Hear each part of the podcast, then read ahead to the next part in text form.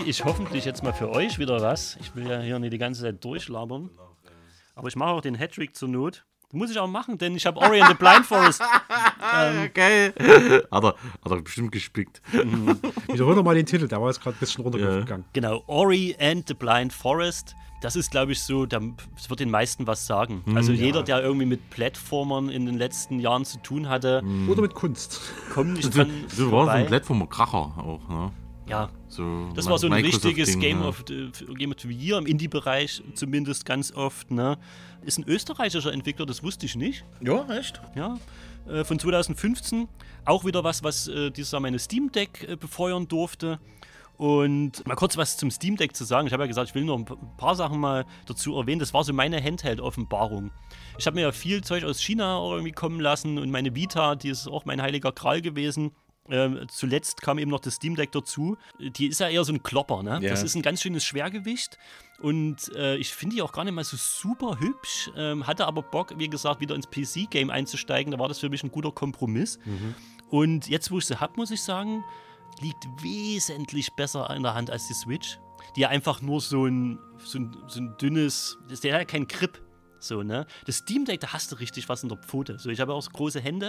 Sieh dir an. Das sind doch große, starke Hände. Nicht wahr?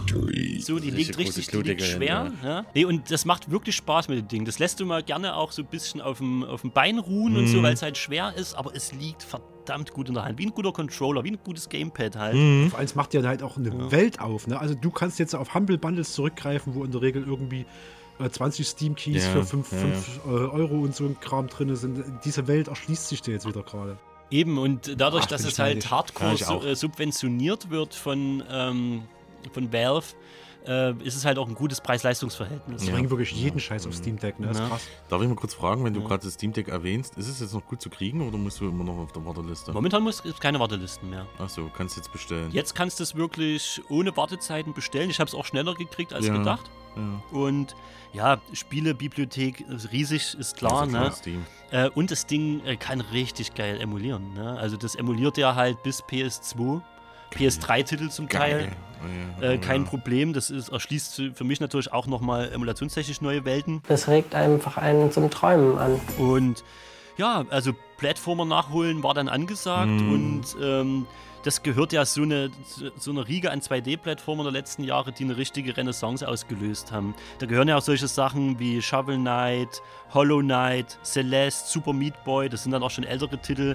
Aber alles, was in so letzten 10, 15 Jahren kam, wo 2D-Plattformen nochmal nochmal ein richtig zweites Leben eingehaucht wurde. Für Plattformer ist das gemacht, ja. Ja, ist wirklich geil, für Plattformer. Ja. Also Microsoft hat sich auch bewusst jetzt nicht davor gestreut, das Ding auf der Switch schon mal rauszubringen. Ori and the Wisps, und dafür lohnt sich auch, obwohl das jetzt grafisch jetzt nicht so die Leistung da auf der Switch rüberbringt, ne? Aber wenn du das auf Steam Deck zockst... Du hast jetzt Will of the Wisps erwähnt, das ist ja schon der zweite Teil. Der zweite Teil, ich meine der Ori and the Blind Forest war der erste. Genau. Ja, habe ich auch gespielt, ich fand den auch ziemlich cool. Und ich finde das persönlich schön. Es musste ja gefühlt bis Mitte der Nullerjahre musste dann alles erstmal in 3D sein. Und das hat nicht jedem Genre gut getan. Und ich finde, die besten Plattformer mit Ausnahmen sind immer noch in 2D. Auf jeden Fall. Gebe ich auch recht. Und Ori ist auf keinen Fall retro. Es ist super schick. Es ist eine ansprechende, moderne Optik. Ne? Und für mich vielleicht sogar eines der schönsten der letzten Jahre. Ja. Ne, das muss man dazu sagen. Wir steuern den kleinen Waldgeist, Ori durch Wälder, Grotten, Tunnel, Vulkane, Eisebenen. Ist so ein bisschen Metroidvania. Wir haben viel Backtracking. Du kommst in gewisse Gebiete eben nur rein, wenn du gewisse Fähigkeiten dann freischaltest. Du kannst so ein bisschen frei aufleveln mit gewissen Skill-Trees. Und es hat halt sehr, sehr schöne, finde ich, so Lichteffekte. Yeah. Du hast ja wie so eine, mit so einem kleinen, also dein Kompagnon bei dir, wie so als Waffe gilt. Das fand ich ganz interessant. Du kannst halt auch weiter entfernte Leute oder Gegner sozusagen malträtieren.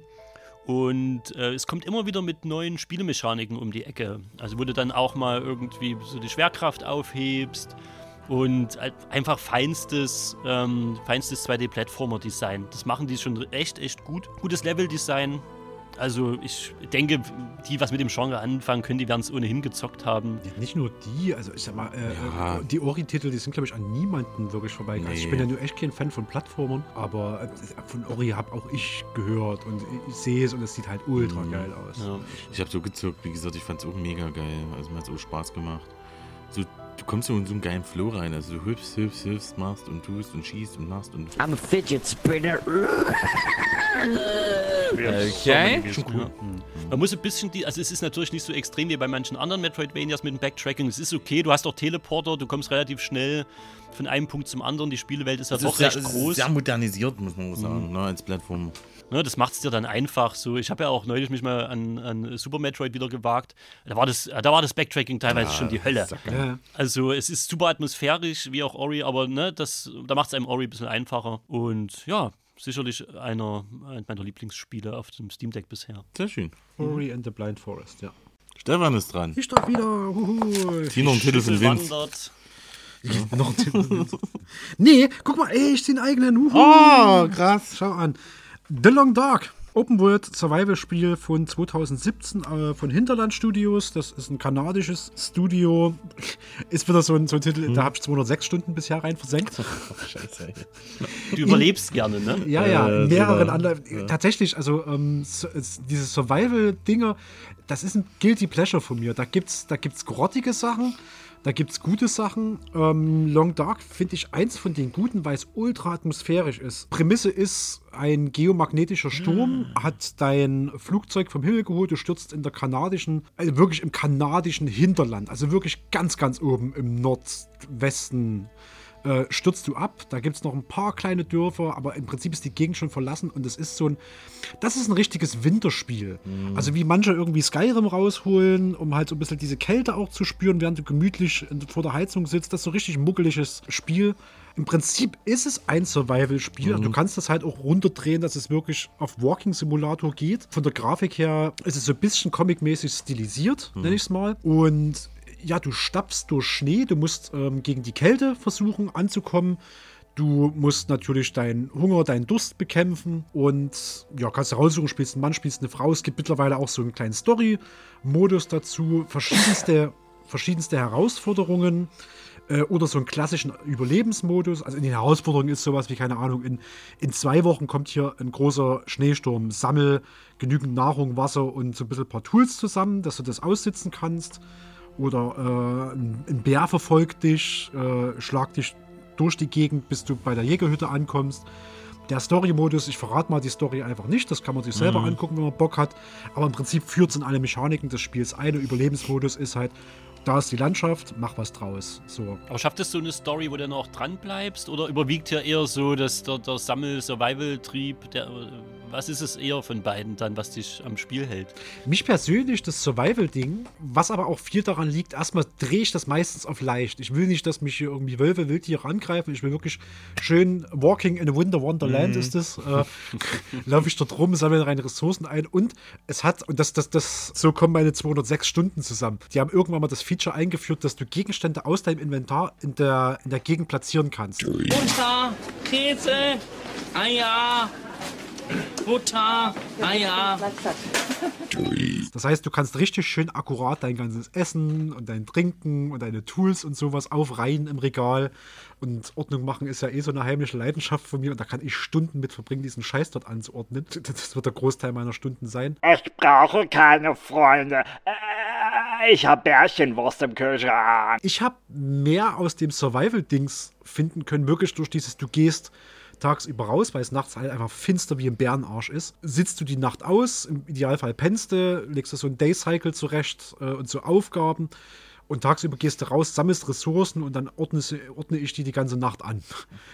Und es ist aber wirklich so richtig cozy. Also es ist, du machst dann so eine Öllaterne an, stellst die in die Ecke, hast einen Kamin an, irgendein offenes Feuer und muggelst dich irgendwie in 3 Lagen Kleidung und noch eine Decke oben drüber und dann brühst du dir einen schönen heißen Tee auf, im Game schön, alles übrigens, ne? Ehrlich. Und sitzt dann da und liest irgendein Buch, was deine Fähigkeiten weiterbildet. Die Story selber ist in Ordnung, da bleibt man dran. Ich fand die aber eher so wie so ein relativ breit gewalztes Tutorial, also wo du viele Mechaniken des Spiels kennenlernst und aber manchmal so umständliche Steps machst. Also wenn du den Überlebensmodus schon mal gespielt hast und du gehst in die Story rein, denkst du, ach, warum lässt er mich das jetzt nicht machen? Ach so, weil es ein breit gewalztes Tutorial ist. Kostet aktuell 30 Euro, gibt's aber auch häufig im Sale und es gibt einen DLC für 20 Euro mit 4 weiteren Story-Episoden. Muss man mal einfach in die Story reingucken und schauen, ob es einem bockt. Und dann jetzt relativ neu am 5.12.22 erschien Tales from the Dark Territory, auch für 20 Euro,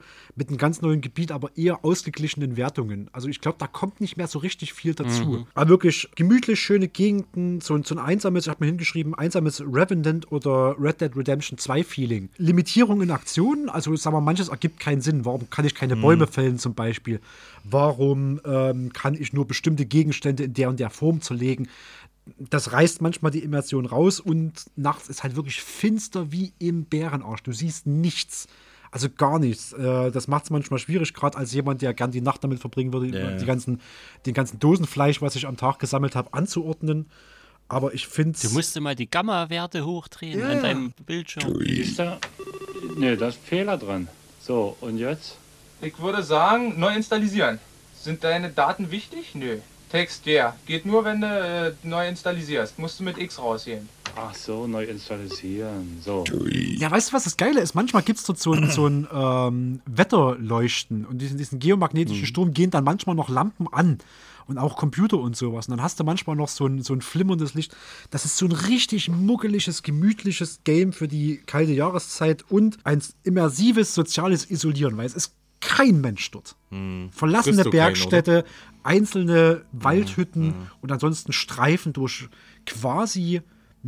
menschenleere Landschaften. Nicht durch leere Landschaften, durch menschenleere Landschaften. Aber triffst du gar keinen, oder? Nee, niemand. Es gibt keine einzige, also gerade im Überlebensmodus keine einzige Interaktion. Im Story-Modus gibt es mal so ein, zwei. Bei dem bleibst du aber auch nicht lang. Ach so, und wem so sich von Menschen isolieren trotzdem noch nicht genug ist, mit dem Kauf unterstützt du Ärzte ohne Grenzen, WHO, Greater Vancouver Food Bank, die unterstützen im Prinzip so Obdachlos wie die Tafel so ein bisschen. Und Tree Canada, die pflanzen einfach noch Bäume, wenn du das Ding. Also das ist quasi, als ob du so ein Humble Bundle noch mitkaufst. Sehr gut. Ja. Voll wie Saufen für den Regenwald, weißt du? Richtig. Macht das jemand von euch? Sich so, Saufen für den Regenwald? Nee, ja, das auch. Nee, aber ich meine halt so dieses, manchmal so Games spielen, die extra menschenleer sind, um mit so eine Muckligkeit reinzukommen. Wie gesagt, Anfang von Red Dead Redemption 2 oder von mir aus Skyrim, wenn du durch einsame, ich wandere gerne so virtuell. Eher nicht. Mhm. Das bin ich nicht so der Typ. Ich habe das Spiel mal angespielt, mir hat es überhaupt nicht zugesagt. Ja, völlig legitim. Ja, völlig legitim. Es ist wirklich Wandern. Ja.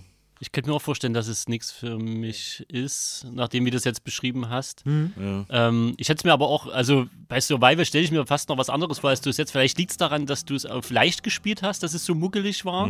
Vielleicht hätte auch der Bär auf schwer dich in der Höhle zerfetzt, während dein Buch gelesen hättest. Genau. Sein Dosenfleisch geordnet, die Eier rausgerissen. Und pass auf, ich habe es auch auf normal und habe auch ein paar Herausforderungen, die wirklich mit diesen Interaktionen mit Wildtieren und sowas hinausläuft. Die Bären sind pain in the ass. Also der geht 5 Meter weg, dreht sich um, entdeckt dich auf einmal neu, hoppla, da war ja was und fällt wieder über dich her. Ja. Richtig Pain in the Ass.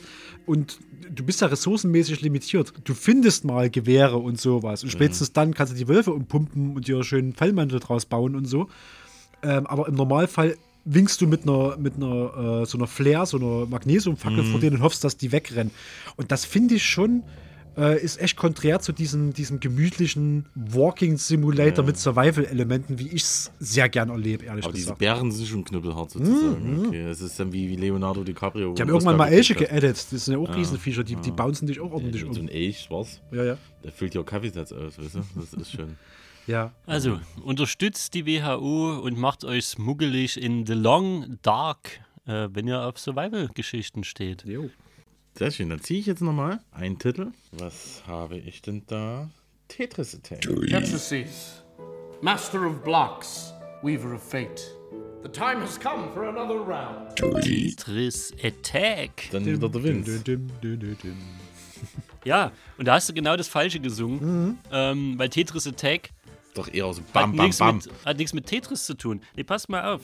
Der Retro-Winz ist wieder da. 1996 für den Super Nintendo. Meine Freundin ist weg und freut sich in der Südsee. Allein? Ja, sein Budget war... Sein Budget war ganz klein.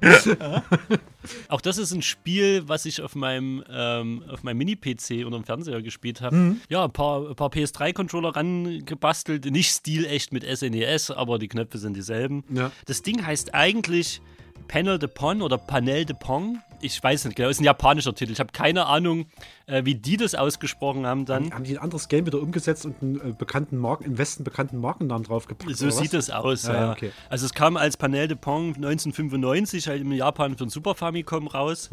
Und für das US- und Europa-Release, wie du es schon richtig gesagt hast, haben sie dann Figuren aus Yoshi's Island genommen, was zu dem Zeitpunkt da sehr populär war.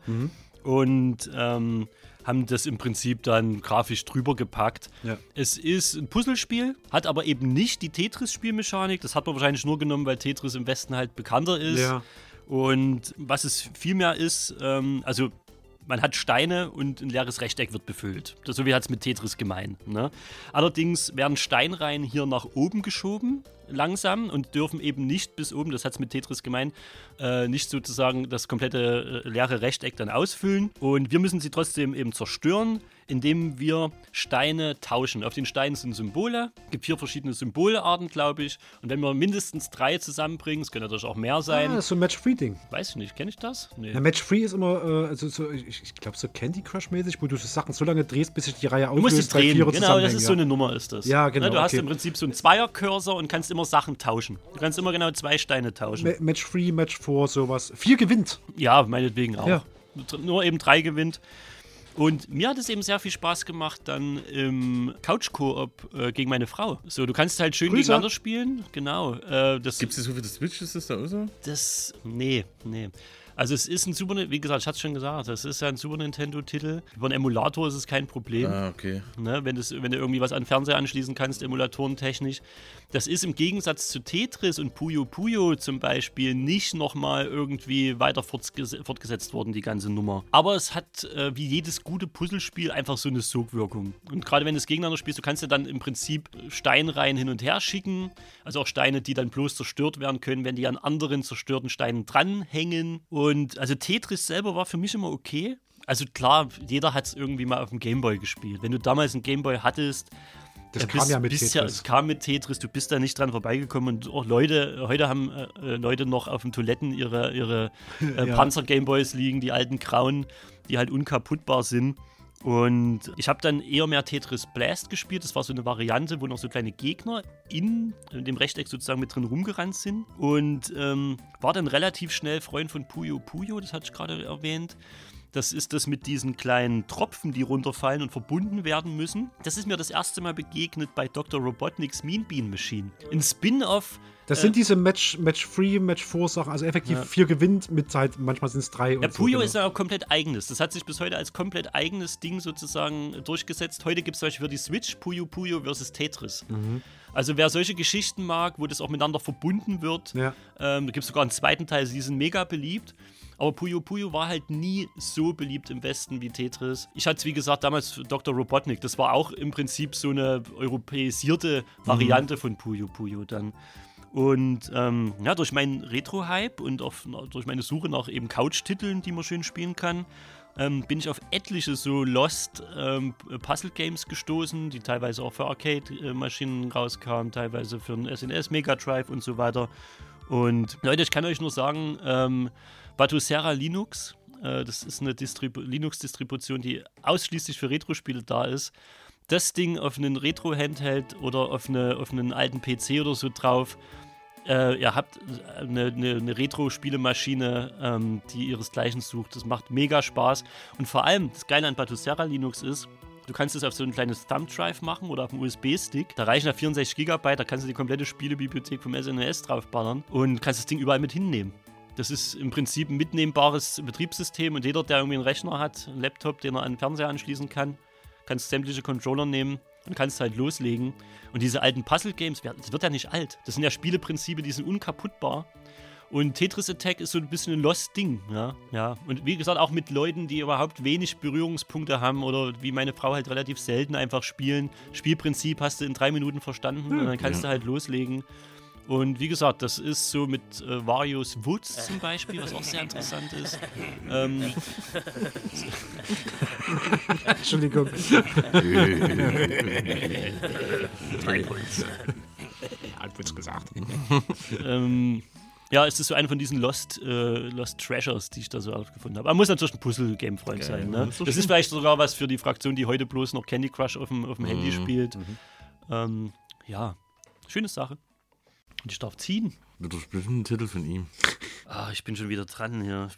Ich darf jetzt hier durchrocken. Ich doch, Alter, meine Fresse, ey. Hier ist es los. Und was kommt? Wir gehen 4 Jahre in die Zukunft. Aber von 96 aus gesehen. Es ist nicht mehr 1996. Nein. Freundin ist weg. 2000. Und ich bräune mich möglicherweise. Nee, nicht mal dafür habe ich Geld. So ein Scheiß. Wir holen uns da raus. Paper Mario. Alter, geil. Ich habe heute nicht gezockt. Das habe ich auch noch nicht gezockt. Ja. Ich habe dieses neue gespielt, dieses Origami King, glaube ich. Fand ich auch aber das heißt ja immer noch Paper Mario. Das ist Paper Mario und Origami King.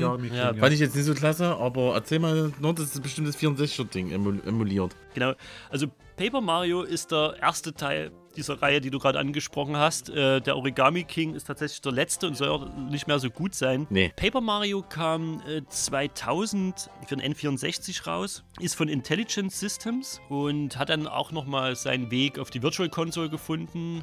Das lässt sich also auch ohne Emulator auf neuere Konsolen jetzt übertragen, wer vielleicht noch eine Wii rumstehen hat und so. Da konnte man das dann auch noch zocken. Es ist so ein inoffizieller Nachfolger von Super Mario RPG.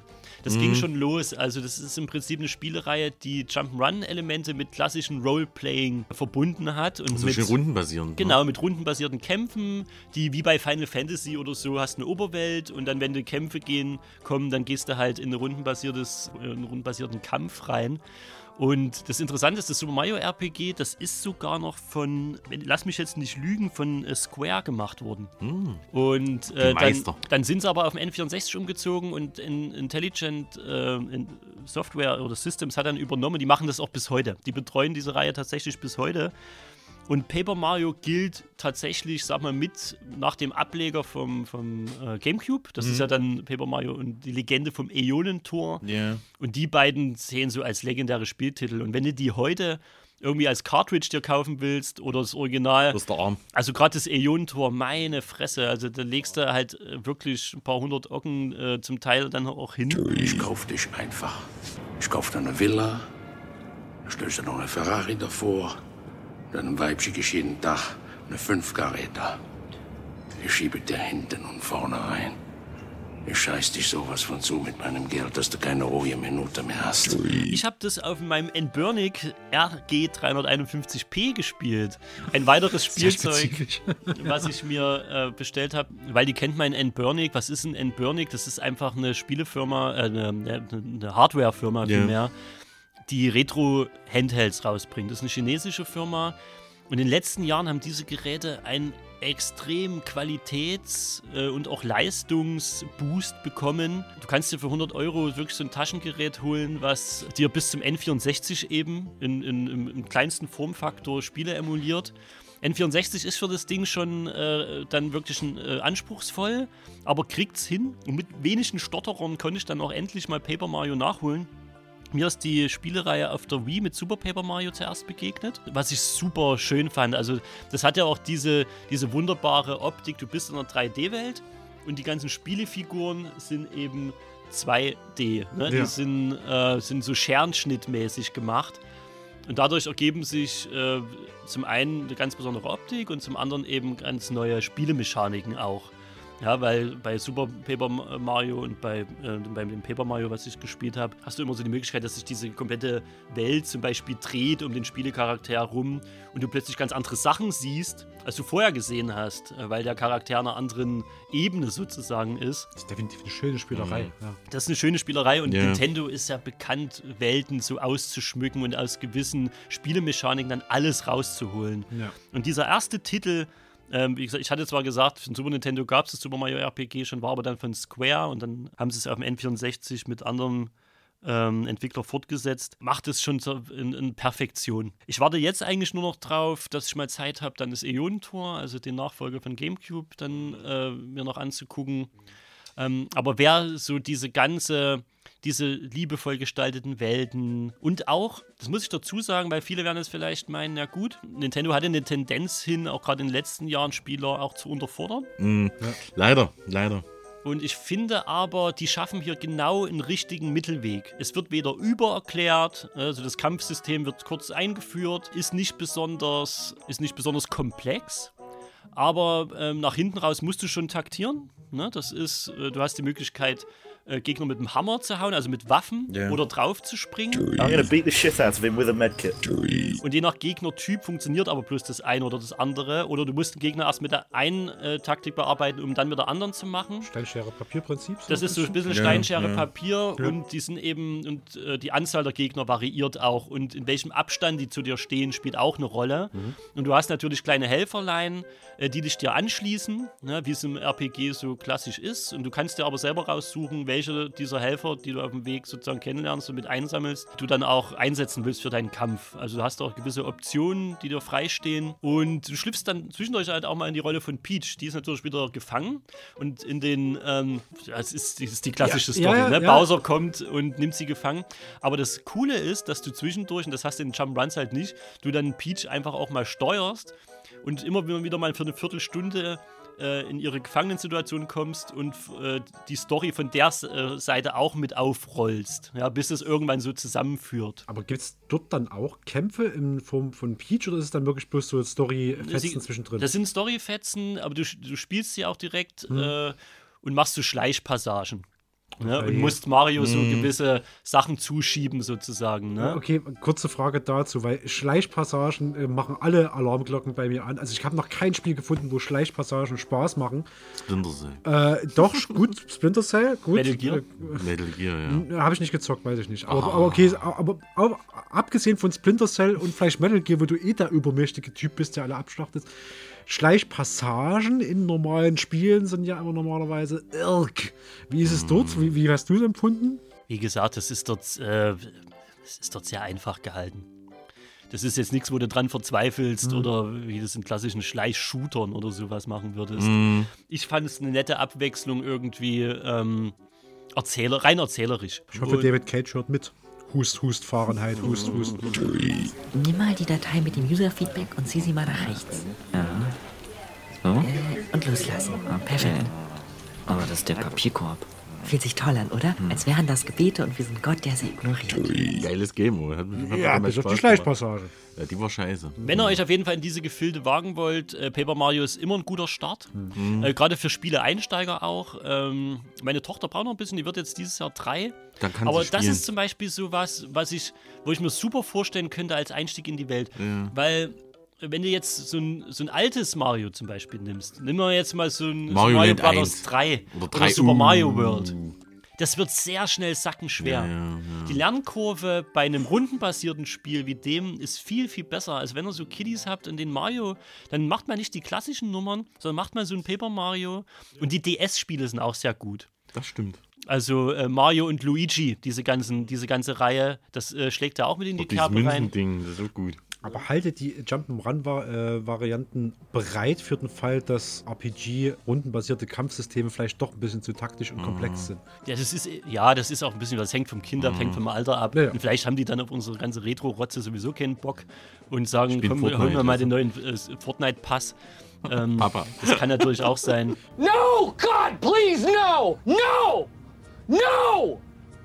No! Nee, das kann nicht sein, weil alle Kinder, die ich kenne, sind cool und die würden Fortnite mit dem Arsch nicht angucken, sondern lieber sich in Mario RPGs und Jump'n'Runs geben. Cool, das war auch meine Zukunft. Ansonsten, ihr habt eine Welt mit viel Augenzwinkern, ne? Viel quirky Humor, viele Geheimnisse, die sich entdecken lassen, perfekte Spiellänge um die 30 Stunden und einen sehr angenehmen Schwierigkeitsgrad, der schön anzieht, aber wirklich, wo du halt nicht dann 10-mal zum Endboss rennen musst, sondern wenn du gut levelst und du musst auch nicht viel grinden oder so, dann geht es super durch und habt eine wunderbare Geschichte. Paper Mario. Schieb mal die Schüssel her. Stefan ist dran. Ich schiebe. Ups, es leert sich langsam. Guck mal, wir kommen irgendwo. Ja, sehr gut. Dann zieh mal. Ich ziehe. Mhm. Und finde ein Spiel von mir. Ich ziehe mich jetzt aber jetzt nur noch selber. Habe ich mir so beschlossen. In dem Fall geht's um DYSMANTLE. Deutsch können alles kaputt schlagen. DYSMANTLE ist ein Action-Abenteuer aus dem November 2022 von dem finnischen Studio für Windows, Linux, Mac OS, PS5, Xbox One, Switch und Android. Also auch wieder für alles und mit einem Preis von ca. 20 € auch wieder in diesem erschwinglichen Bereich. Also bei mir ist halt dieses was haben wir gesagt? Trash. Nee, Trash nicht. Nee. Trash, nee. Ramsch. Eigentlich noch schlimmer. Ramsch, Retro und Rich. Ramsch, Retro und Rich, genau. Also Entwickler und Publisher Ten Tons Studio aus Tampere in Finnland. Die machen normalerweise so kleine Multiplattform-Spiele, haben viele positive Reviews. Ich habe 92 Stunden in DYSMANTLE gelassen. Es wird immer mehr. Ja, ich weiß. Ich verstehe auch nicht, wie das zusammenkommt, aber es ist so. Fast Persona 5. Ich lese mal diesen Inhalt vor, weil der beschreibt das ganz gut. Ich sitze da zum Glück. Pass auf, das sind sehr, sehr kurze Sätze. Verlasse deinen Schutzraum, mach alles kaputt, entkomme der elenden Inseln. Da kommt noch ganz viel anderes Zeug, aber im Prinzip mit diesen drei ganz, ganz kurzen Sätzen hast du schon erkannt. Es spielt in so einer Zombie-Apokalypse, ist in so einer Comic-Grafik, isometrische Sicht wieder von oben, also wie bei vielen Titeln, die ich heute habe. Für dein Profiling, Vince, vielleicht interessant. Du bist so der ISO-Typ. Ich bin so gerade der ISO-Typ. Naja, du verlässt deinen Luftschutzbunker, stellst fest, okay, Menschheit ist weg, alles sind Zombies. Zumindest auf dieser großen Insel, auf der ich mich befinde. Und ich habe hier so ein Brecheisen. Und wenn ich mit diesem Brecheisen auf diesen Zaun hau, geht der Zaun kaputt und dann kommt dort Holz raus. Alles kaputt schlagen. Und du zerklopst die Welt. Das ist so ein Spiel für Leute, die Bock haben aufzuräumen, die am Ende des Tages sehen wollen, was sie gemacht haben. Also alle Leute, die ihre handwerklichen Ambitionen und sowas nie ausleben konnten, das ist ein Spiel für euch, weil, um letztlich von dieser Insel zu entkommen und das Geheimnis zu entschlüsseln und was da los ist, brauchst du verschiedene Werkzeuge, beginnt bei einem Brecheisen, über eine Machete, über einen Hammer und dann verschiedenste Äquivalente davon und du kannst alles kaputt machen. Alles kaputt schlagen! Bäume, Möbel, rumliegenden Müll, später sogar die Mauern von Häusern. Und du leerst die Karte und jedes Mal, wenn du was umklopfst, kriegst du Erfahrungspunkte und Ressourcen. Und daraus kannst du neue Gegenstände erbauen, so eine Mini-Basis, obwohl das wirklich zum Wegwischen ist. Aber du baust halt deine Tools aus. Also du musst jetzt, keine Ahnung, 6 Millionen Stücke Holz sammeln, um den nächst besseren Hammer zu bauen, durch den du dann durch diese Mauer durchkommst. Du hast so einen gewissen Progress, der so Metroidvania-mäßig ist. Du siehst schon, wo du hinkommst, aber manchmal brauchst du erst ein gewisses Tool, um das freizuschalten. Und der Gag an diesen schönen isometrischen 3D mit schönen Farben und so ein bisschen Physik und Comic-Style ist halt, du reinigst die Gegend, indem du sie zerklopst. Überhaupt kein Fleisch drin, da ist total aggro. Könnt ihr alles kaputt schlagen. Du kommst du kannst ja wirklich alles kaputt machen. Ja. Alles. Ja. Alles wird zerlegt. Busch, Baum, Stromleitung, bis hin halt zum Haus. Ich war immer froh, wenn ich ein neues Tool gefunden habe. Ich habe Stunden damit verbracht. Ich glaube, das ist relativ sinnlos. Du musst gar nicht die ganze Karte clearen. Nee. Und ich habe auf Steam in den Guides habe ich irgendeinen Typen entdeckt, der seinen Progress postet, weil der hat sich vorgenommen, die ganze Karte zu clearen. Du Scheiße. Also wirklich jeden alles Baum, wegzumachen. Jeden Bank, Baum, jedes Haus. Wirklich jeden Mist dort wegzumachen. Kannst du auch Tiere zerlegen? Ja, kannst du auch. Es gibt so eine Respawn-Mechanik. Du kannst so bestimmte Territorien, also das ist auch so wie mit diesen Türmen in Ubisoft. Du schaltest Türme frei und dort kannst du dann Kram einbauen, dass Zombies nicht zurückkommen. Ansonsten, sobald du dich ans Lagerfeuer setzt, respawnt alles. Dann kannst du weiter grinden, wenn du möchtest, aber du kannst es auch so schalten, von wegen, was tot ist tot. Kriegst du noch ein paar andere Ressourcen. Selbes gilt, glaube ich, auch für Tiere dort drin. Und du räumst halt auf. Also ich sag mal, was mich dran gehalten hat, war immer dieses, ich habe jetzt diesen Hammer und damit kriege ich Möbel platt. Und wenn ich jetzt einen Haufen Möbel platt gemacht habe und genügend Tools gesammelt habe, kriege ich den nächstbesseren Hammer, mit dem ich Mauern platt kriege und dann kriegst du sogar noch die Wände von diesem Haus platt. Das ist ganz geil. Du hast eine große Open World zum Erkunden. Du hast relativ abwechslungsreiche Biome. Also von gemäßigten Klimazonen über kalte Klimazonen, die andere Ausrüstung erfordern, über warme Klimazonen, die andere Ausrüstung erfordern. Und durch dieses Karte aufräumen hast du so ein gewisses Dranbleiben. Teilweise finde ich es ein bisschen grindy. Also manchmal brauchst du ewig, bis du das nächste fucking Tool, mit dem du jetzt aber auch diese Bäume wegkriegst, die schon die ganze Zeit deinen Weg behindern, zusammen hast. Und Vorwärtskommen erfordert häufig ein bestimmtes Tool. Da wird es so Metroidvania-mäßig, also solange du den Wurfanker beispielsweise nicht hast, kommst du nicht über diese Schlucht und nicht ins nächste Biom. Und teilweise gibt es auch so nervige Biome. Also gerade in diesem Dschungelbereich gibt es so Pflanzen, die so Giftscheiß spucken. Und wenn du die nicht halt dauerhaft auf, wenn einmal tot ist, ist tot geschalten hat, ach, dann grindest du da manchmal ein bisschen durch. Also, was hier belohnt wird, neben manch seltsamer Ecke und was aber durch den Aufräumfaktor bei der Stange gehalten wird, ist einfach das Kaputtschlagen. Und es gibt eine Erweiterung für 9 Euro Underworlds, die ist aber eher mäßig reviewed, weil sie nicht viel Neues macht. Aber für Leute, die Bock haben, in so ein unaufgeräumtes Zimmer zu kommen und dort alles schön anzuordnen, oder beziehungsweise, um es realistisch zu halten, wer Bock hat, mit einem Flammenwerfer in ein unaufgeräumtes Zimmer zu gehen. Hans, Götze, Flammenwerfer! Jawohl! Und alles niederzubrennen und danach ein leeres Zimmer vorzufinden. Für den ist das geeignet. Der Aufräumsimulator mit Gewalt. Das ist interessant, weil wir noch zu dem Aufräumsimulator ohne Gewalt kommen. Das schließt sich dann perfekt an. Das müsste Waldi jetzt eigentlich noch ziehen. Ich ziehe ich jetzt. So. DYSMANTLE hieß das, genau. Dismantle. Mit Y geschrieben. DYSMANTLE. Nee, ich ziehe einen anderen Simulator. Persona 4. Golden. Vincent. Aha! Blasphemie! Er wiederholt seine Sünde! Ja! Habt ihr es gehört? Ja! Ja, wir haben es! Wieder eins mit Vincents Spieler. Genau. Lasst mich mal gucken in meinen Aufzeichnungen. Ich habe es auch wirklich mir so kompliziert gemacht, wie es nur geht. Ja, Persona 4 Golden in den Tagen, wo alle von Persona 5 Royal sprechen, was jetzt rausgekommen ist, was auf vielen besten Listen mit erscheinen wird. Bleibst du in deinem Retro-Vibe, ne? Bleib ich dem Retro sozusagen treu. Und das war das Spiel, was ich dieses Jahr am meisten gespielt habe, was ich durchgespielt habe und wo meine meine PS Vita schön glühen konnte. Das Ding kam als HD-Remake, deswegen auch das Golden als Zusatz mit Erweiterungen in der Form nochmal raus 2012. Und ja, es war mein erstes Persona. Und ich bin der Reihe ja so ein bisschen mit Ehrfurcht begegnet. Erwartungen wurden erfüllt. Erwartungen wurden nicht erfüllt. Und nach 90 Stunden, was für mich sehr viel ist, Respekt, bin ich etwas leer zurückgeblieben. Aber was hat mich so lange an der Stange gehalten, ist einfach, es ist eine sehr unkonventionelle Paarung von Genres. Also jeder, der Persona kennt, wird jetzt sagen, ja, ist mir klar. Für manch einen, wenn man wie ich so jahrelang nur außen drauf geblickt hat, habe ich mich immer gefragt, was ist es eigentlich? Aber im Ende ist es konventioneller, als man denkt. Ja.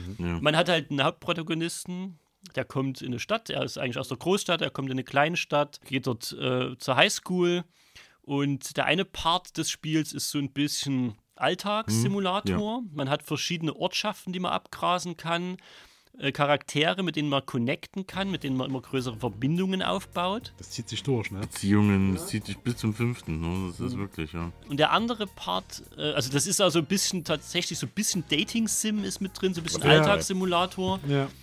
Und dann kommt aber der andere Part, wo wir eben in eine Kriminalgeschichte reingeworfen werden, die doch relativ düster ist und die sehr quirky und verrückt ist zum anderen. Denn wir finden relativ schnell raus, dass es eine Parallelwelt gibt, zu dieser diese Kleinstadt sozusagen mit einer Art Traumwelt verbindet, wo Charaktere hin verschwinden und auch ermordet werden. Und so scharen wir andere Highschool-Kids um uns herum, indem wir uns vielleicht verknallen, mit denen wir Beziehungen aufbauen können, die wir aber auch links liegen lassen können. Und wenn wir in dieser anderen Welt sind, um die Mordfälle zu klären, wo uns ein Bär in einem hohlen Kostüm erwartet. Und ihr wisst schon, wenn ich diesen Satz jetzt versuche, auch nur zu beenden, dann wird er nicht weniger konfus, deswegen tue ich es nicht.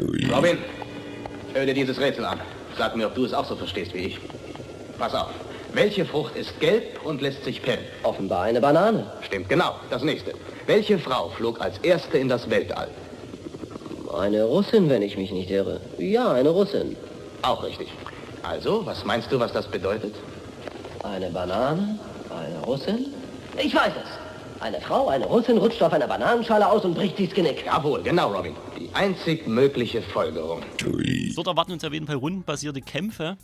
Und die sind doch sehr, sehr klassisch. So, das ist nichts, was man nicht aus irgendeinem Final Fantasy nicht kennen würde. Wir rennen eben durch einen Dungeon, nur dass der eben in einem Fernseher ist und immer eine traumatische Welt einer Spielfigur abbildet, in der er gefangen ist. Da gibt's halt den, und die sind sehr verrückt, da gibt's halt den verkappten Schwulen, dessen Dungeon eine einzige lange Männersauna ist und sowas in die Richtung geht. Das heißt, das ist auch ein bisschen der Humor des Spiels, den man eben auch abkönnen muss. Das ist ein PS2-Titel im Original. Ne? Ja, willst du die Zeitung sehen, ne? Das ist so geil. Und die Japaner sind jetzt sowieso nicht humortechnisch immer ihrer Zeit voraus gewesen. Ja. Die sitzen ein bisschen weiter weg. Aber, also wenn man zum einen rundenbasierte Kämpfe mag, ne? Wenn man so Final Fantasy nicht abgeneigt ist und wenn man diesen unkonventionellen Mix erstmal mit doch am Ende sehr konventionellen Spielemechaniken feiern kann, und das habe ich über einen ganz, ganz langen Zeitraum bei dem Spiel gemacht, dann wird man damit Spaß haben. Das ist es.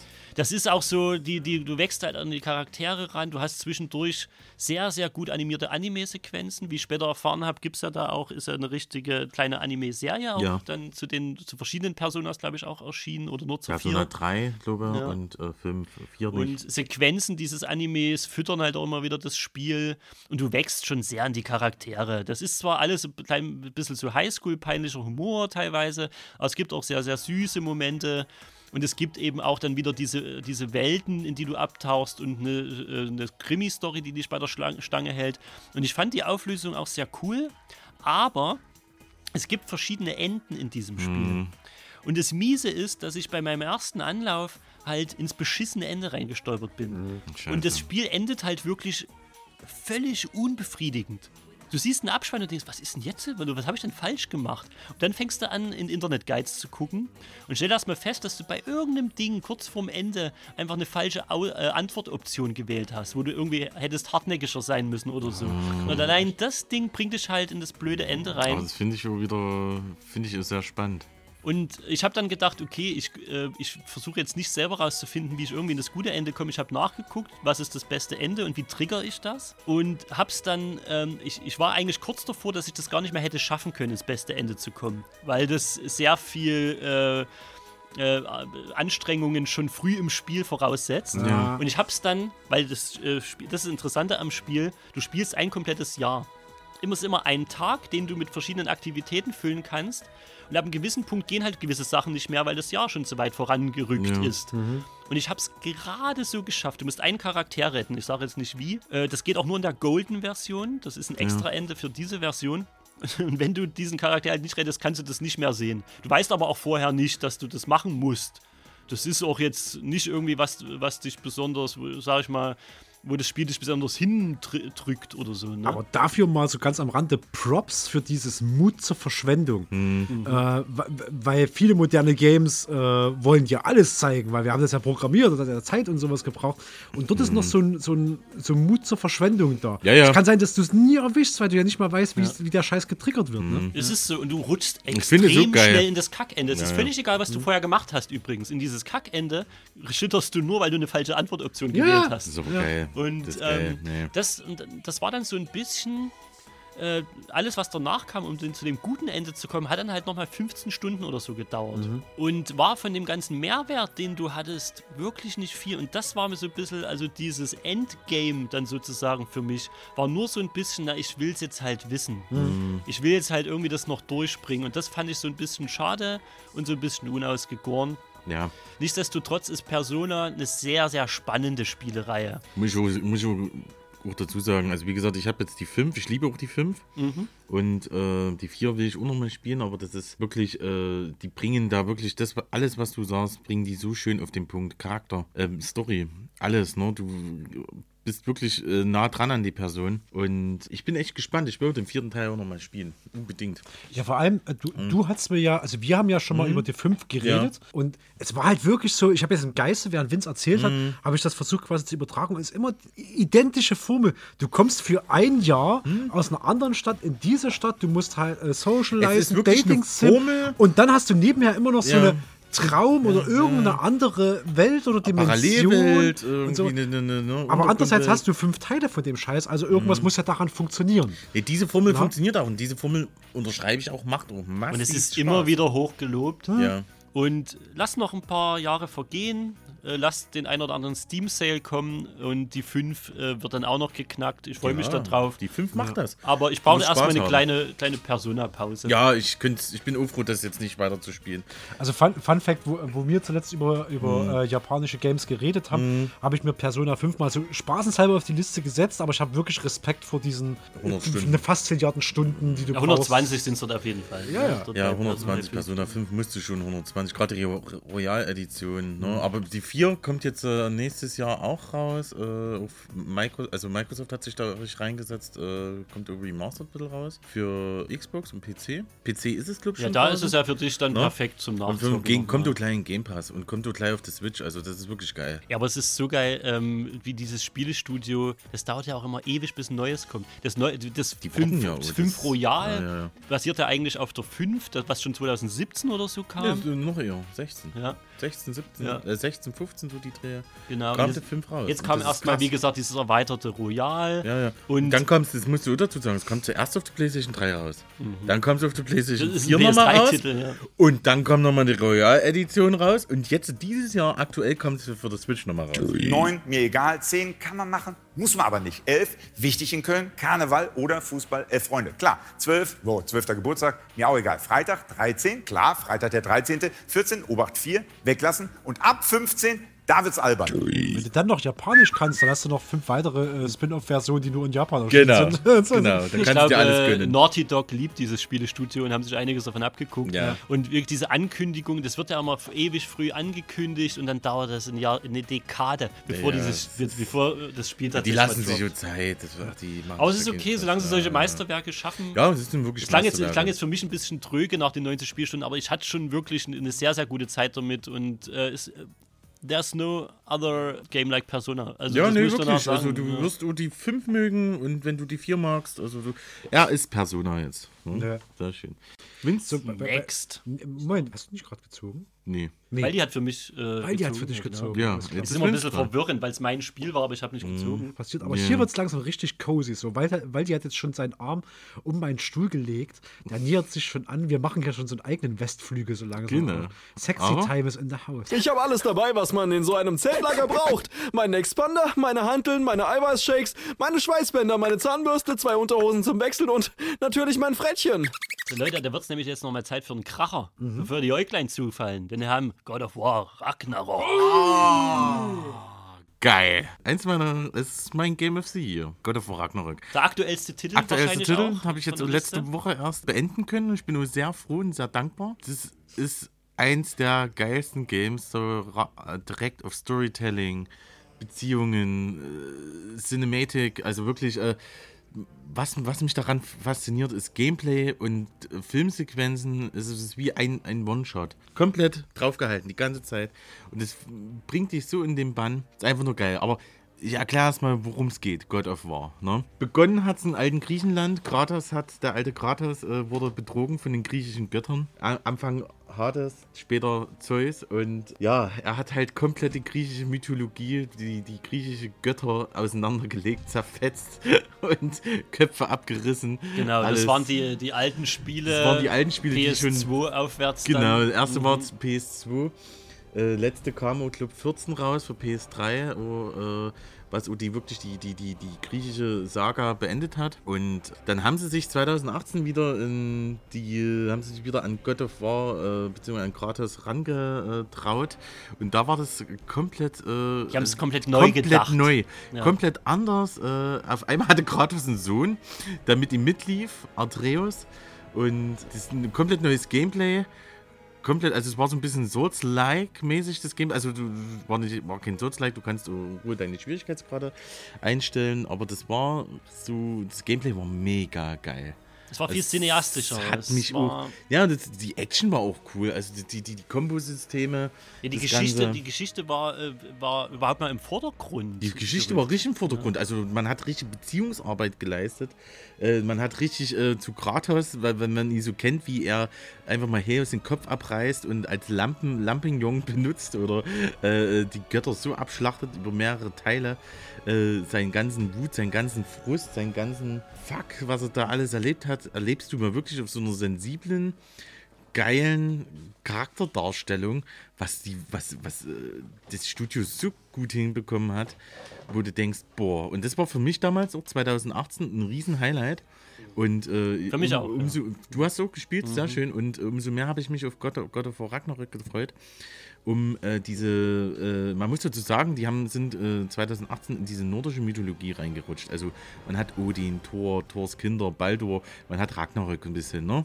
Ausgelöst und ins Leben gerufen, und danach geht's dann auch, also man beendet sozusagen die Ragnarök, also die nordische Saga dort in diesem Spiel. Ich kann sagen, Ragnarök ist doch das Ende der Welt in der nordischen Mythologie, ja. Wenn ich mich recht entsinne. Da hat auch die komplette griechische Welt untergehen lassen, also am Ende, wo du dann in den dritten Teil, den alten Teil, war auch komplett Chaos, ne? Also kein Mensch hat mehr überlebt, alle die Götter wurden umgebracht von ihm und ja. Danke, Fremder. Endlich herrscht hier wieder Ruhe. So, tschüss. Nein, bitte bleib doch bei mir. Nee, lass mal. Er musste dann in die andere Mythologie. Er musste dann in die andere Mythologie machen, weil die andere tot war. Jetzt, ne? Das ist so richtig geil. Nee, aber prinzipiell, man muss sagen, dass so lustig das so klingt, aber ey, das ist so ein geiles, spannendes, tiefgründiges Action-Adventure, wo du denkst, boah, Alter.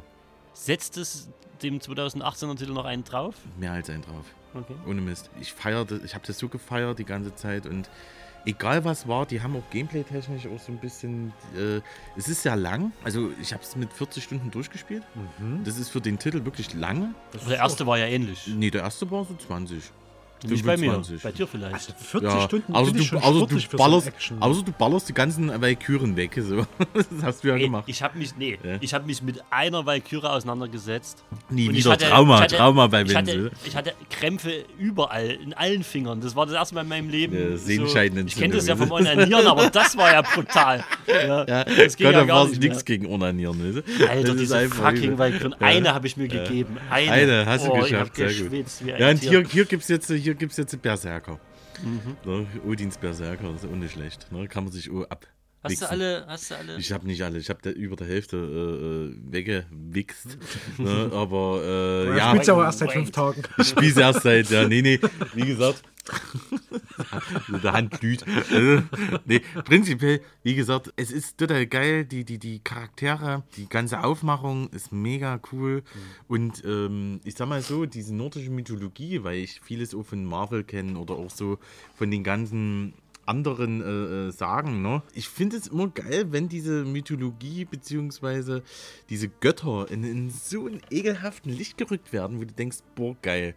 Dieser Odin ist geil, dieser Thor sieht komplett anders aus, der hat eine riesen Plauze, ist riesengroß, ist einfach nur dauerhaft voll. Die mussten sich ja ein bisschen das von dem abheben, geil, den man über Marvel jetzt... Ja, mega cool, und es macht unheimlich Spaß, und Kratos ist sowieso für mich einer der besten Videospielcharaktere, die es überhaupt gibt, weil das ist so ein Kriegskram, der nur die Liebe zu seinen Sohn so schön nicht übers Herz bringen kann, einfach so Worte über die Lippen zu bringen, einfach nur... Man hat so viele Aussagen, wo er einfach nur kurz mit einem...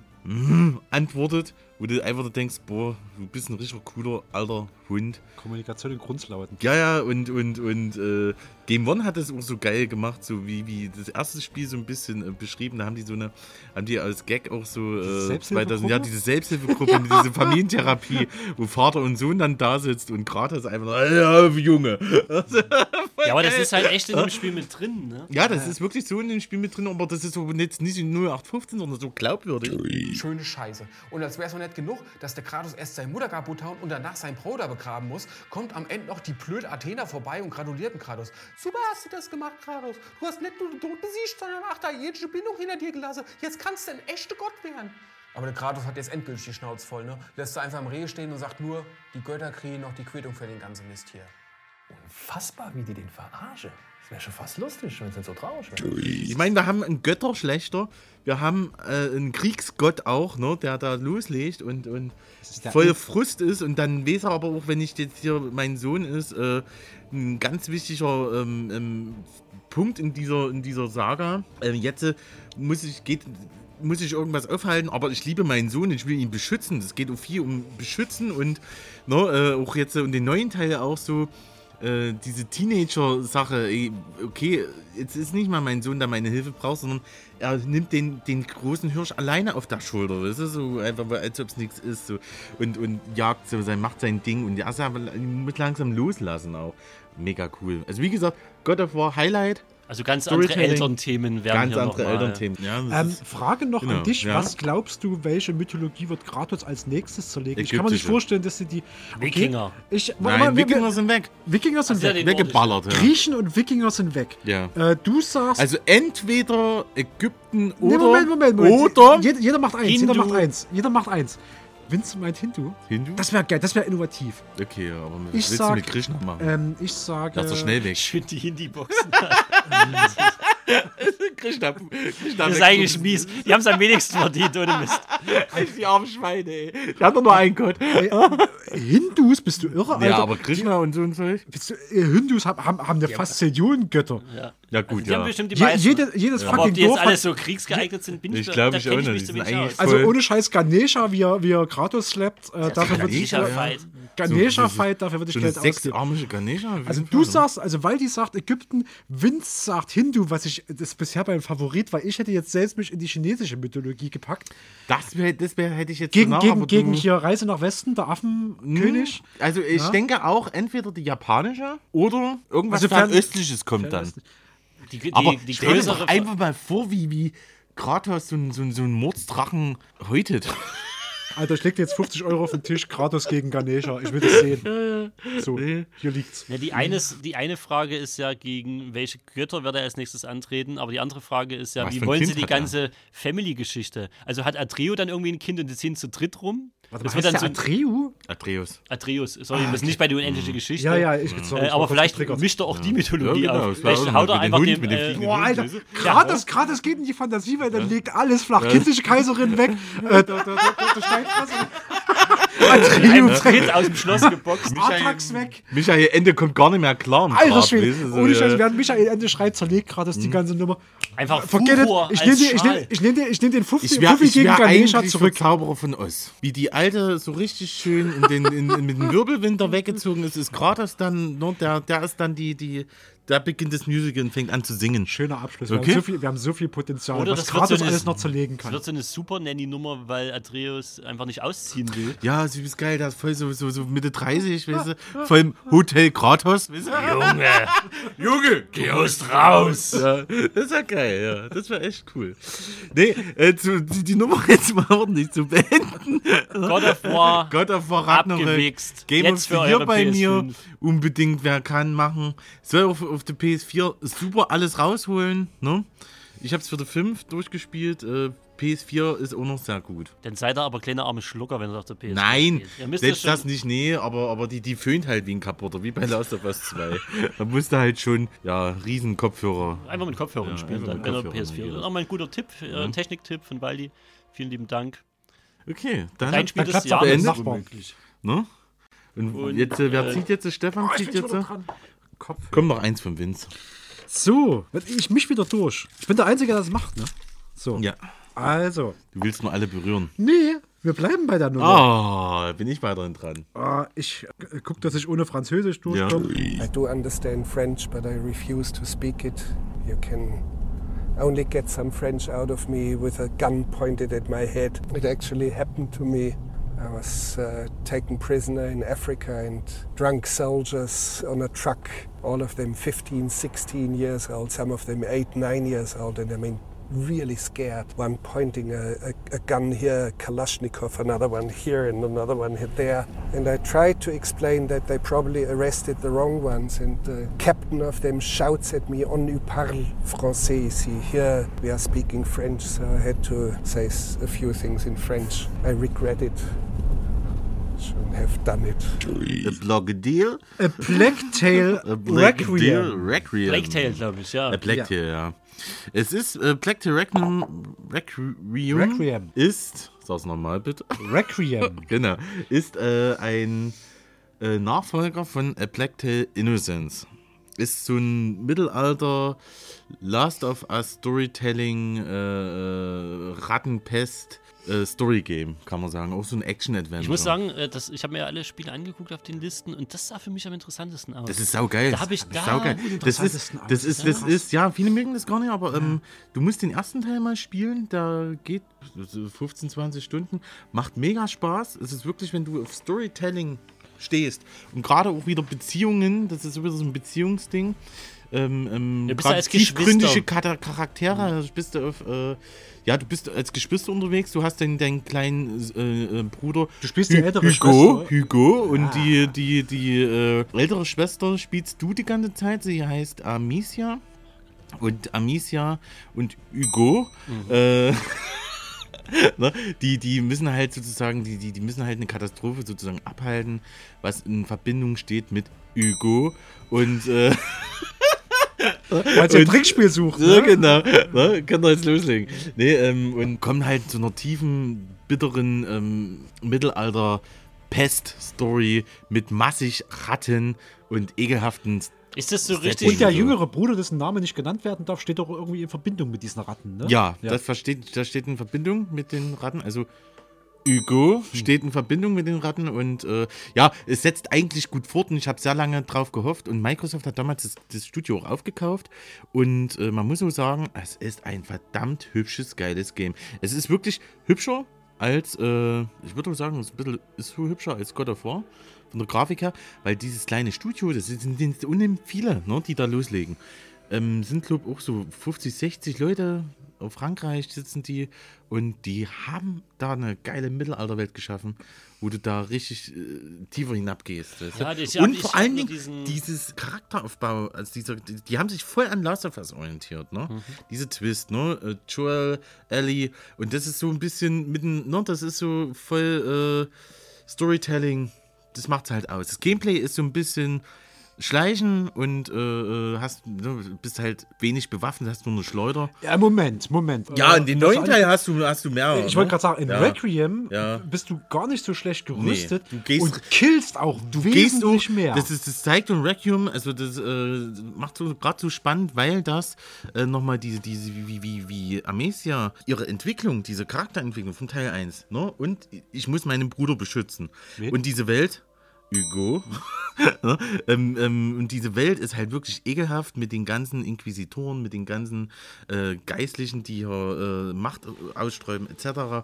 Und der Beschützerinstinkt von der geht halt aber auch so voll über Leichen. Und die dreht halt voll am Rad. Und das macht's richtig, richtig spannend. Ich will eigentlich gar nicht mehr erzählen, so, weil das macht's aus.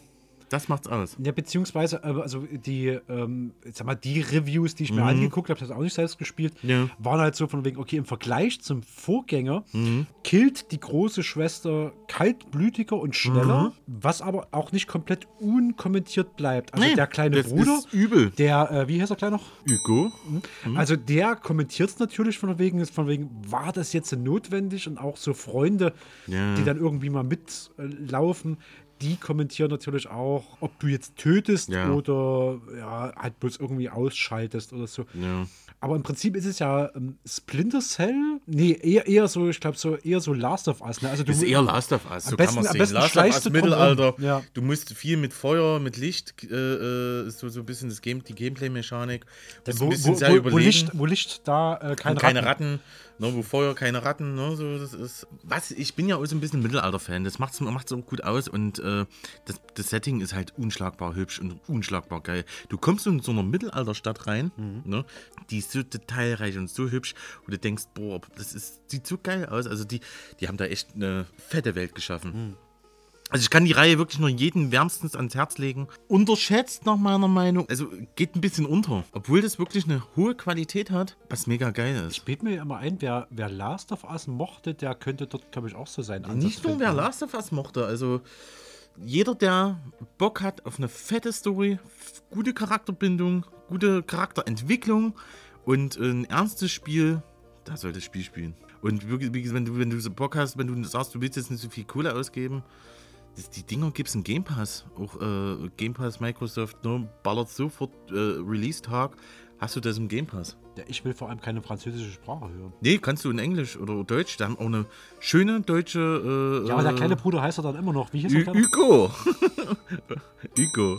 Genau. Nee, und wie gesagt, Bombe. Kann nur empfehlen. Ich hatte auch bloß die ersten 10 Minuten vom Gameplay gesehen und da spielen die Kids irgendwie so in Ruinen verstecken. Ja, ja. Das sah so wunderschön aus, dass schon direkt Bock auf das Spiel ganzes Steam Deck auch. Macht's so. Ja. Ja, kommt vielleicht irgendwann mal rein. Ich spiel's mit meiner Freundin und die ist auch, also wir haben den ersten Teil zusammen gespielt, fand mega geil. Also sie ist auch kein Zocker, ne? Überhaupt nicht, aber alleine, dass sie dachte, okay, ich baller mir da 20 Stunden, gebe ich mir das mit. Dann war sie hooked. Ja, war sie voll gehuckt und sie ist so bei dem neuen Teil auch gehuckt. Ne? Aber bevor Missverständnisse entstehen, das ist aber ein Singleplayer-Game. Ja, es ist ein Singleplayer-Game. Also es gibt keine Möglichkeit, das im Koop zu spielen und diesen kleinen Jungen wie hier ein noch, reines Hugo steuern oder so. Nein, ja, gar nicht. Es ist ein reines Singleplayer, okay. Es ist wirklich voll Singleplayer, auch voll darauf ausgelegt, dass du das alleine zockst und deine Erfahrungen damit verbindest und sagst, boah, cool. Oder no. Aber es gibt Leute, die kommen damit auch nicht klar, aber gebt den Dingen eine Chance, ohne Scheiß. Das ist wirklich... Do it. Don't let your dreams be dreams. Yesterday you said tomorrow. So just do it! Make your dreams come true! Just do it! No? Also, A Plague Tale, The Story of Hugo, jetzt für euch und vielleicht noch den Vorgänger spielen, wenn ihr es noch nicht gemacht habt. Also man muss den Vorgänger unbedingt spielen. Müsst ihr. Ich ziehe jetzt mal. Eine Ziehung. Oh, ich habe wieder was von mir. Signalis. Oh, da warte ich schon die ganze Zeit so ein bisschen. Signalis. Ist das nicht dieser Messenger? Ja, das ist Signalis auf Android. Nein, Signalis ist ein Survival-Horror-Game, was im Oktober rausgekommen ist. Es ist ein Survival-Horror-Game, was an die PlayStation 1-Ära, also das ist wirklich, also man kann nur denken, das ist ein PlayStation 1-Spiel. Ich habe heute schon zu Stefan gesagt, das ist so dieses Polygonarme, wie Alone in the Dark oder so. Ja, und das ist bewusst so gemacht. Mhm. Ist ein deutsches Spiel, haben 2 Leute entwickelt aus Hamburg. 2 nur? Nur 2. Okay, krass. Mega geil, es hat eine furchtbar krasse Atmosphäre, also auch vom Sound. Es ist eigentlich so ein richtig schönes Survival, Cyberpunk, Android-Horror, also so ein bisschen eher Blade Runner. Nee, nicht Blade Runner. Na doch, auch. So, ja, aber so ein bisschen eher mehr Horror, ne? So wie eher dieses Spiel, was so diese Androiden so ein bisschen ausmacht, ne? Ja, also du wachst auf, bist ein Android und versuchst klarzukommen. Du hast so ein Ziel, deine Schwester zu finden, so. Das ist so, ne? Ja. Genau. Aber die Blade Runner Vibes sind da. Ja, die sind auf jeden Fall da. Aber was ich richtig geil finde an dem Game, ne? Also es gibt verschiedene Punkte. A, ist es ein uraltes Survival, also das baut wirklich auf diese Resident Evil, Silent Hill, PlayStation 1 Spiele, Alone in the Dark. Es ist Retro. Retro, wirklich. 6 Plätze, du hast nur 6 Inventarplätze, ne? Mhm. Mehr nicht. Du musst haushalten, du hast nur so ein, ne? Du hast Safe Rooms. Du kannst nur an einen Ort abspeichern, also wirklich 1:1 Resident Evil, braucht aber eine Ausschmückung. Aber was richtig geil ist, du merkst es halt an, dass es voll ein deutsches Spiel ist, weil überall, wenn was ist, und sind Plakate, hast du dann so DDR-Vibes.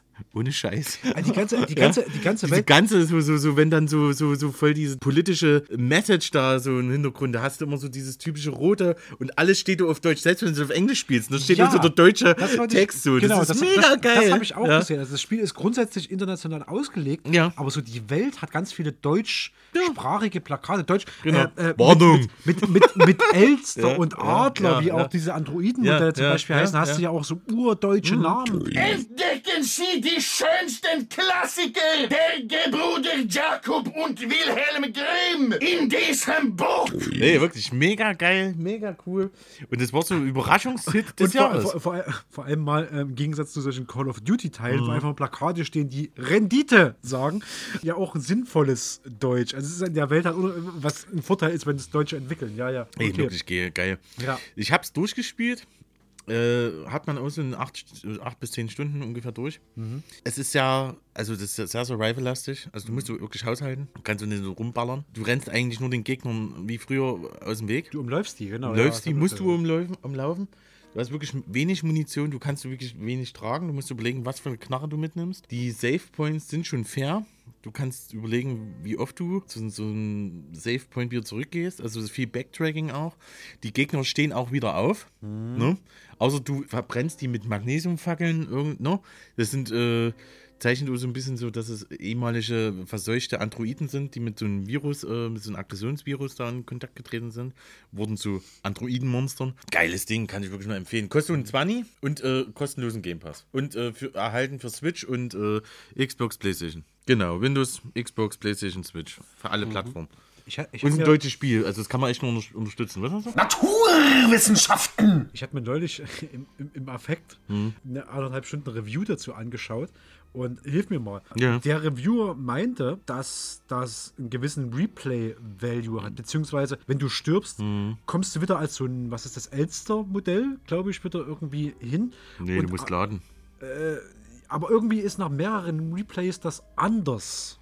Ja, okay. Habe ich ihn raus. Ich war einfach nur gut. Dann probier's mal aus, weil ja, der hat mir in einem 1,5 Stunden Video-Review im Prinzip erklärt, mehrere Durchläufe scheinen auch noch ein bisschen was zusätzlich noch zu ändern. Also es kann sein, dass da noch eine Fallhöhe da ist, die du mit einmal durchspielen noch gar nicht erreicht hast. Das Setting ist so mega cool. Also du gehst auf verschiedene Ebenen. Ja, das ist ziemlich Blade Runner-artig. Ja, ne? Also da geht es viel um Identität.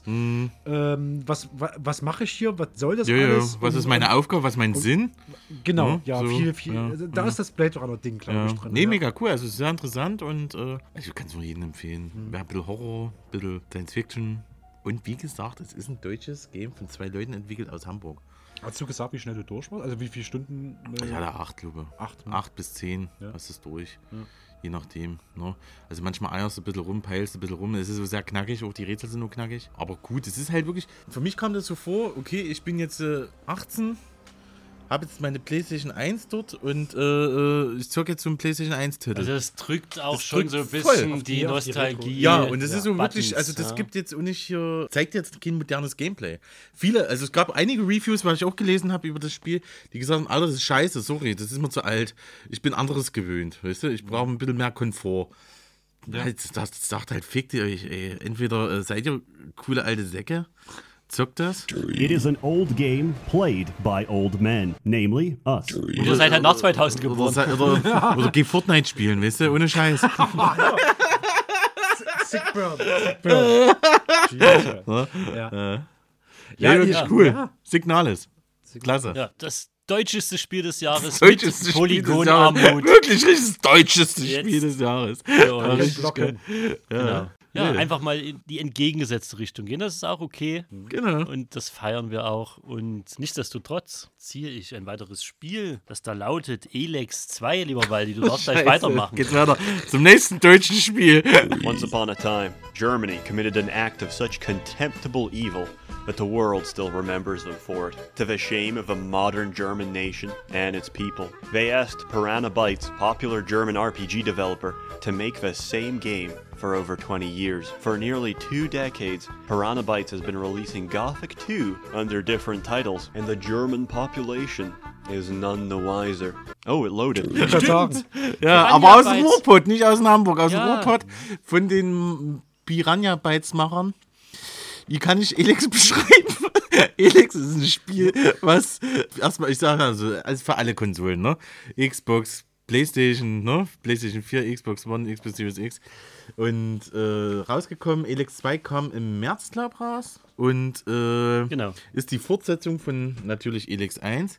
Und das berühmte Studio Piranha Bytes, was ja wirklich so sein eigenes. Ja, ich kenne die halt aus der Gothic. Ja, ist halt, die haben halt Gothic entwickelt, ne? Klassiker. Area. Gothic 1, Risen. Ne? Es ist halt, hat halt so seine Fanbase. Und ich mag das Studio auch immer mehr, weil das nicht so das klassische AAA-Titel ist. So, man hat halt wirklich mit dem Spiel richtig schön Spaß. Und Elex beschreibt es eigentlich kurz so, dass sämtliche Fantasy, Science-Fiction-Elemente, die es gibt, Western, Cowboys, Outriders, Outlanders, Cyborgs, das ist halt alles in dieser Welt vereint. Alles in eine große Open World geballert. Alles reingeknallt. Ja. Du bist auch irgend so ein Typ, der mit diesen Elex, das ist so ein Element, das einen Kraft gibt, beziehungsweise als Droge auch benutzt wird, beziehungsweise als Energie vorhanden ist in dieser Welt. So ein bisschen wie das Spice. Genau, Spice in Dune. und du wirst halt immer entmenschlichter. Da gibt es auch diese Typen und so einen spielst du, aber das ist uninteressant. Das ist wirklich, dieses Spiel ist jetzt von der Story her jetzt nicht so krass cool. Was es halt ist halt so ein richtiges, geiles, altbackenes, cooles Rollenspiel. Es ist halt wirklich, also es ist nie aber irgendwie... Aber halt auch ein bisschen auf 12 gedreht, ne? Bisschen auf 12 gedreht auf jeden Fall. Und es ist jetzt nicht irgendwie so, kommt halt jetzt mit irgendwie Klischee, also mit Komfort, es ist halt richtig in die Fresse. Es ist halt, selbst der Sound von den Waffen klingt einfach nur wie mit einem Schallblech und einem Kochlöffel aufgenommen. Du vertreibst es mir schon wieder, Alter. Nee, das ist so geil. Ich muss mal hands down sagen, ja, bei der Vorrecherche war jetzt Elex 2 tatsächlich ein Titel, den ich mir trotzdem mal auf die Wishlist gehauen habe. Wieder besseren Wissens, weil Piranha Bytes quasi seit 10 Jahren immer denselben Titel nochmal macht. Aber die Reviews haben mir gesagt, es ist halt wesentlich open-worldiger als Elex 1. Man kann nur den ersten Teil weglassen, man kann nur ruhig den zweiten Teil beginnen. Ja, zu spät. Den ersten habe ich mir auch schon geholt. Übrigens warst auch du dran schuld. Danke. Im zweiten Teil, also ich glaube, ich versuche ein bisschen zu rekapitulieren, was in dem Review drin war. Ja. Man muss drüber hinwegsehen, dass die NPCs quasi Gummimasken aufhaben. Hab gerade ein Bild von dir gefunden. Und wie sieht die aus? Scheiße. Ja, das sowieso. Ja. Sehen alle furchtbar aus. Das sieht furchtbar aus. Auch die Quest, das Quest-Design ist so voll in die Fresse. Da steht halt da, ey, ich brauch 10 Masken, hol 10 Masken. Was machst du? Holst 10 Masken. Also es ist wirklich knallhart, ohne Diskussion. Das ist jetzt gar nicht, du brauchst gar nicht Switcher, Questlines brauchst du gar nicht erwarten. So, das ist halt in die Fresse. Aber warum ich es mir auf die Wishlist gepackt habe, war tatsächlich dieses Argument, es ist eine sehr große Open World und du hast ein Jetpack oberhalb deines Arsches, was dich auch horizontal fliegen lässt. Ja. Das heißt, du läufst irgendwo eine Klippe hoch, siehst, guck mal, da vorne ist eine Fabrik, voll interessant. Und dann springst du kurz hoch, machst einen vertikalen Flug über gefühlte 3 Kilometer und bist an dieser Dings. Also die schnelle und unkomplizierte Fortbewegung in dieser riesen Open World, die sah eigentlich ganz geil aus. Die Open World selbst sieht verhältnismäßig scheiße aus. Ja, das ist das Open World Spiel ist so, dass du dazu durchgehen kannst, fand ich. Das Open World Spiel ist so das Interessante, weil Piranha Bytes ihre Stärken ist jetzt nicht irgendwie die Storytelling oder irgendwie Neues zu entwickeln, ja.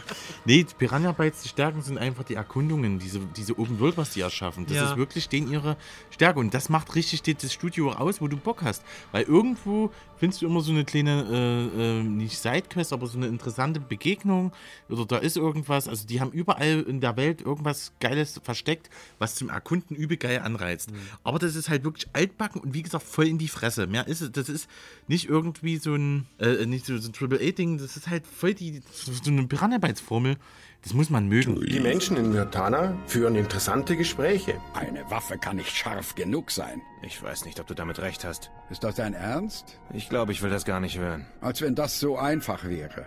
Tja, da haben wir ein mächtiges Problem. Kann dir doch egal sein. Richtig, aber trotzdem geht das so nicht weiter. Ich denk drüber nach. Irgendwann ist auch das vorbei. Es würde wahrscheinlich für mich total was sein. Ja, zu PC-Zeiten habe ich Gothic 1 und 2 halt heiß und innig geliebt. Du wirst so wurde aber wie sehr, sehr viele mit dem Release von Gothic 3 bitter enttäuscht. Das war ein technisches Desaster. Und ich habe das danach nicht mehr angerührt, weil dann auch meine PC-Phase vorbei war. Die Risen und so, das kam dann auch nicht für die Konsolen oder zumindest kam verspätet, jetzt kommt Risen 1, wird dann neu aufgelegt für die Konsolen. Ja. Das haben sie verrissen. Und ich könnte mir sogar vorstellen, dass ich habe das Elex 2 ja bei dir mal gesehen und es war halt wieder vom Feeling genau diese flapsigen Sprüche. Ja, ziehst mit irgendjemandem los, dann haust du zusammen auf irgendeinen Vieh. Lass uns Wildschweine jagen. Ja, genau, Irgendwie so. Auch wenn du aus so einem Vieh haust, das klingt halt, wenn du aus so einer Metalltonne draußen, das ist halt mega geil. Das macht halt, brauchst du es nicht ernst nehmen. Das man ist halt kann cool. Diesen Charme ganz schlecht, das hat dieser grob schlechtige Charme irgendwie, diese auch deutsch vertonten Dialoge. Man kann es ganz schwer beschreiben. Ich glaube, es würde mir Spaß machen. Ich habe bloß wenig Zeit für Open World. Sonst hätte ich Elex 2 mit Sicherheit schon mal angezockt. Aber kannst du demnächst bei mir mal wieder zocken einfach. Aber dass du dir das noch erlauben kannst. Also was Piranha Bytes, die ziehen das wirklich durch. Seit 10 Jahren exakt dasselbe Spiel. Seit 20 Jahren. Stefan, die haben ihre Fanbase einfach. Die sagen, okay, das verkauft sich ja trotzdem. Ich meine, auch weltweit. Das war jetzt nicht, das ist der erste Teil. Das war denen ja erfolgreichster Titel. Ja, ja. Musst du mal überlegen. Der erste Teil, da ging in den USA ein paar Prozent ab. Das haben die gefeiert drüben, weißt du? Wenn das in den USA nur 0,00 irgendwie das Spiel kauft, dann ist es reicht. Ich will das gar nicht werten. Ja? Ich staune bloß jedes Mal, dass die wirklich seit 20 Jahren, Vince hat mich gerade korrigiert, seit 20 Jahren dieselbe Formel durchziehen und dort, wie gesagt, Gummi fressen. Ja, total. Clunky Kampfsystem. Ja, übel. Und Geräusche. Tradition. Ja. Tradition.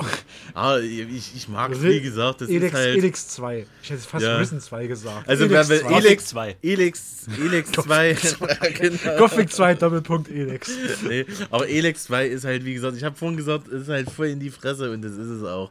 Das kriegst du auch in dem Spiel. Das ist halt, da diskutiert halt keiner mit dir. Ja. Kann man nur spielen, aber dann, man muss es irgendwo mögen. Ich würde es nicht jedem empfehlen. Ich weiß nicht, also die aber World, Stefan kann es gefallen. Ja, aber die Open World scheut mich genauso wie Vince, ehrlich gesagt. Ja. Also es ist geil, das aber Ding ich habe das jetzt so ohne durchgespielt oder so, weil das jetzt die Story, die macht es mich jetzt so. No, aber ich hatte die Zeit und wirklich einen sehr großen Spaß. Das ist und reizvoll, ne? Und das Ding ist, ich hab's letztens mal wieder reingelegt, einfach so aus Jux, weil ich wieder Bock hatte. Dann war ich wieder bei den Lederfetischisten, die so eine neue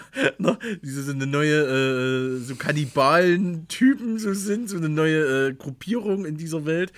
Mal was ganz anderes als die Berserker oder die Kleriker oder die Cowboys. Das sind halt die Sumpfkiffer. Die Sumpfkiffer, ja, das ist halt richtig. Aber habt ihr gehört, in Extremo spielt im alten Lager?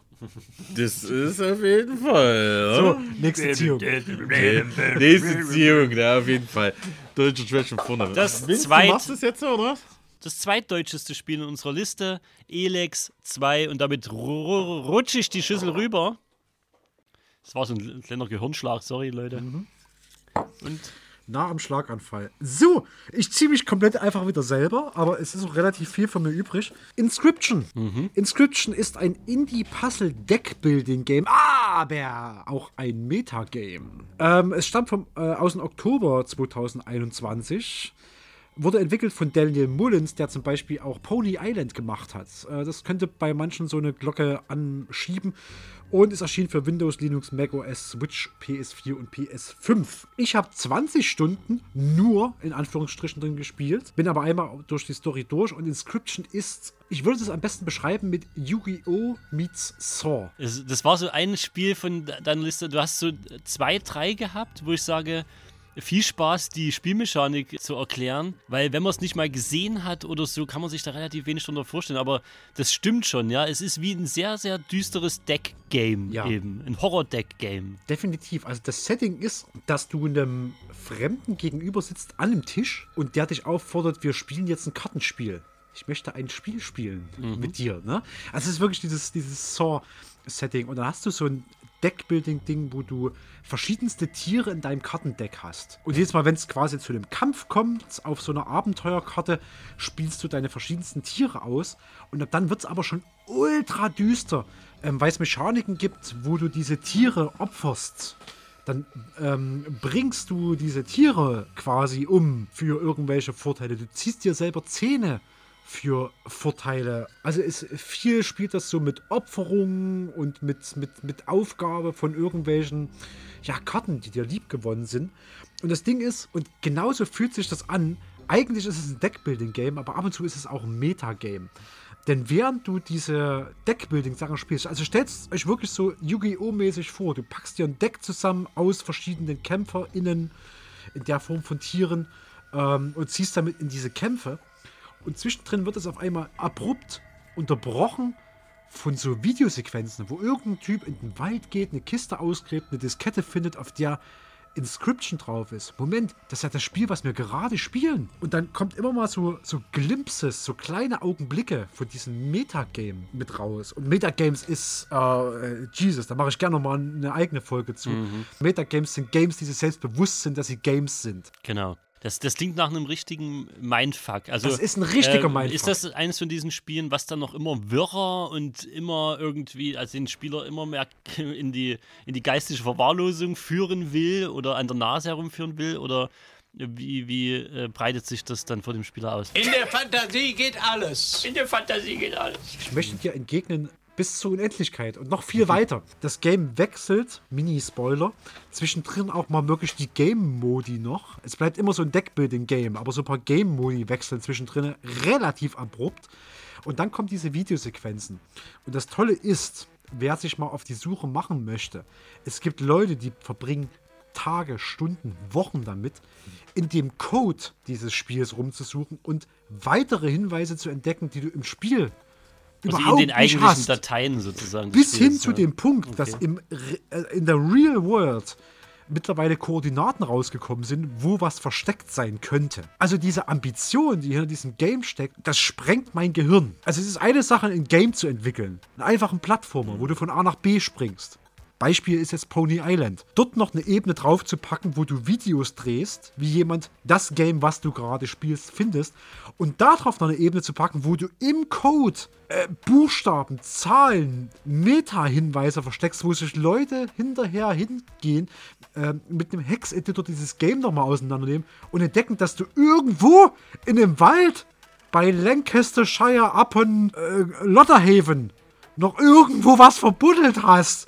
Und das entzieht sich völlig meiner Kenntnis. Ich finde das so geil. Zurück zum Spiel. Das Ding kostet 20 Euro. Es ist voll wert, weil, wenn ihr das Game durchgezockt habt, gibt es noch einen kostenlosen, endlosen Modus via Mod, den ihr euch kostenlos installieren könnt.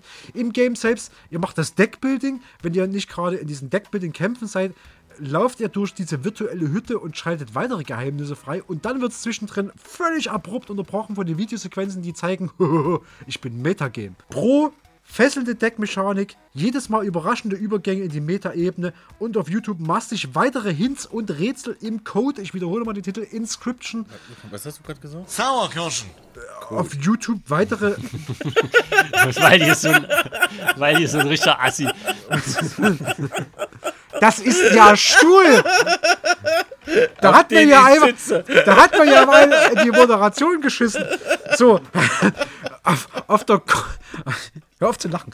Auf der Kontraseite, definitiv. Das Game ist ultra düster. Wer Gewalt Gewalt nicht mag und Gewalt gegen Tiere nicht mag, der muss möglicherweise einen Bogen drumherum machen, weil das schon irgendwie heftig zur Sache geht, ohne dass du es erwartest und ohne dass du einen Trigger setzen könntest von wegen, okay, ab jetzt wird es ein bisschen finster, hör mal hier auf zu spielen. Du spielst durch das bisschen Serienmörder. Wie gesagt, Fazit, Yu-Gi-Oh! Meets Saw.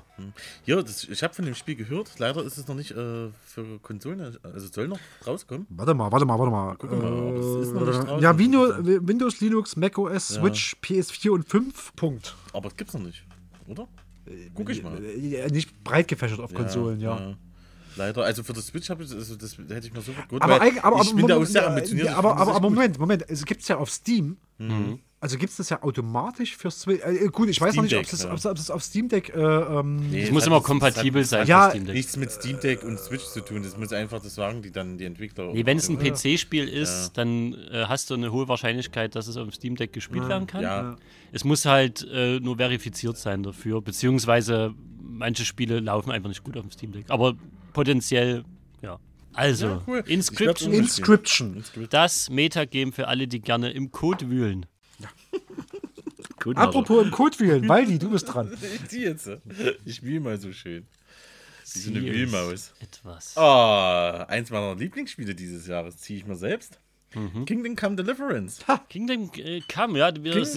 Wir sind richtig im böhmischen, tiefsten Mittelalter, 15. Jahrhundert oder so. König Wenzel ist an der Macht gekommen. Der König davor hat Zeitliche gesegnet. Und Wenzel ist nur am Saufen und lässt sein Land komplett im Chaos versinken. So sind wir jetzt. Wir befinden uns in tiefsten Böhmen. Ne? Wie gesagt, König Wenzel macht sein Wenzel. Er schlägt Wenzel da so rum. Ja, da ist aber ein anderer, der will wir spielen einen jungen Mann, der Heinrich. Der Heinrich muss leider mitbekommen, dass er als Schmiedssohn seine kurze Zeit, nachdem er sozusagen seinen Vater beglückt und das Schmieden lernt und etc. und das Dorf ein bisschen kennenlernt, wird es natürlich vom Kumanen gestürmt. Na, also das ist jetzt Mobbing, ne? Zur Strafe wird geballert. Ja, auf einmal befinden wir uns auf der Flucht Mitten im Chaos. Mitten im Chaos, mitten im Mittelalter. Und es ist einfach Kingdom Come Deliverance angesagt. Es ist eine riesige Open World. Es ist ein RPG, voll Mittelalter. Also du levelst dich auf, indem du Dinge lernst, wie ein normaler Mensch so ungefähr. Learning by doing. Ja, ohne Drachen. Also das Besondere an der Welt war tatsächlich, es ist völlig frei von Fantasy. Völlig frei von Fantasy. Es ist das erste Rollenspiel, sag ich jetzt mal, was wirklich sagt, okay, das ist jetzt Mittelalter. Also wenn du Bogen schießt die ganze Zeit, lernst du natürlich, verbesserst du deine Bogenskills. Und so geht es so weiter und fort. Wenn du viel redest und wenn du viel mehr Charisma machst oder wenn du dich schwächst, beispielsweise hast du so klein mal mehr Charisma, ist ja logisch, ne? Also und wenn du viel bummst, cool, dann erweiterst du deine Lanzenfähigkeiten. Ja, genau, so läuft es ab. Ne? Aber sag mal, weil dieser Titel ist doch jetzt gefühlt 10 Millionen Jahre alt. Ja, das ist 2018. Warum spielst du solche uralten Retro-Games? Ja, genau. Die keinen mehr interessieren? Ich als Freak, ne? Kann ich euch sagen, weil ich auf das Spiel bin ich später gestoßen und dieses Spiel hat mich sehr, sehr lange begleitet und ich hatte richtig Bock auf dieses Game. Mhm. Und ich habe das Spiel bestimmt jetzt 2 Jahre gespielt. Ich habe in dieses Spiel aber auch insgesamt 300 Stunden gesteckt. Nice! Dafür herzlichen Glückwunsch. Ich habe so dieses Jahr beendet und deswegen ist es bei mir mit meiner Top 10, weil... Das ist ein Wunder, dass du nicht in Mittelhochdeutsch sprichst. Nee, es war mir nicht genehm. Weil die von der Vogelweide. Also, weil die von der Vogelweide. Das ist so eine, der Vollvogel. Der feuchte Vogel, genau. Der feuchte Vogel pickt im Kot. Alte Kotnascher. Kontenance!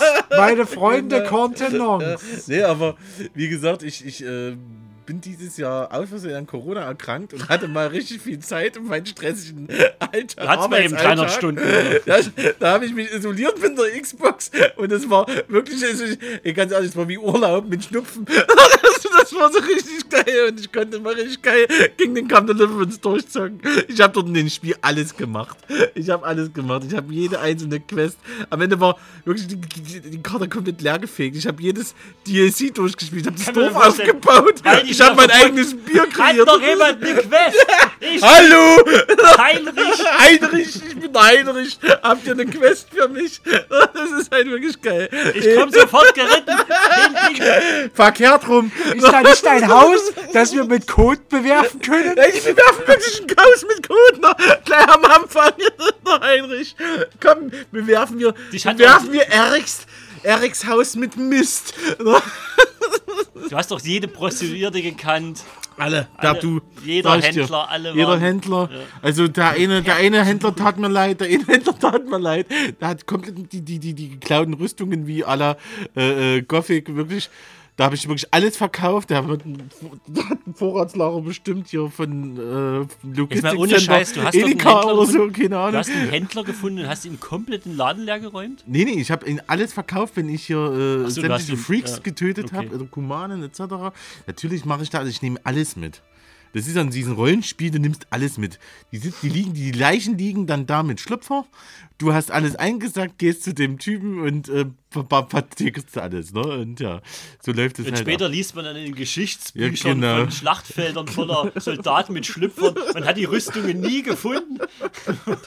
Ja, das sagt man jetzt, die ganzen Archäologen wissen gar nicht wohin.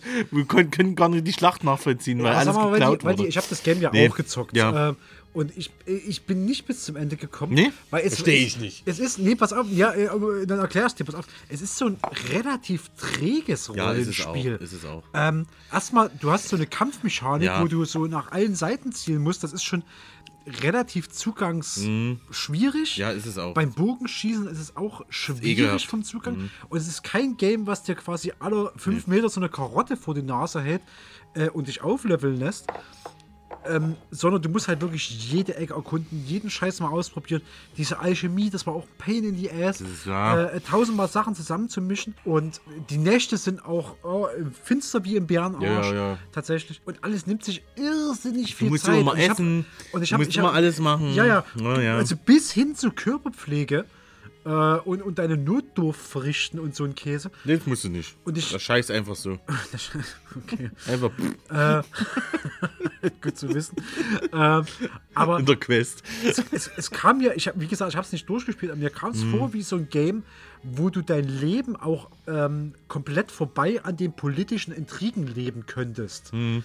Also du könntest wahrscheinlich auch irgendwie Farmer werden, ja. Kartoffeln anbauen für 10 Jahre und derweil kommt diese ganze Herrschaftsgeschichte, die sich dort in diesen böhmischen Landen abspielt, irgendwie anders ohne dein. Das ist so ein bisschen das Indiana Jones 1 Phänomen. Ja. Also jetzt gar nicht, also egal. Ich hätte gar nichts machen sollen. Ja, genau. So ist es auch in dem Spiel. So ist es auch in dem Spiel.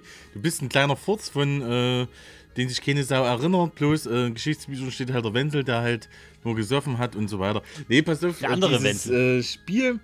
Dieses Studio hat explizit war davon aus, dass die wollten das Mittelalter so realistisch wie möglich. Deswegen ist so der Schwertkampf ekelhaft.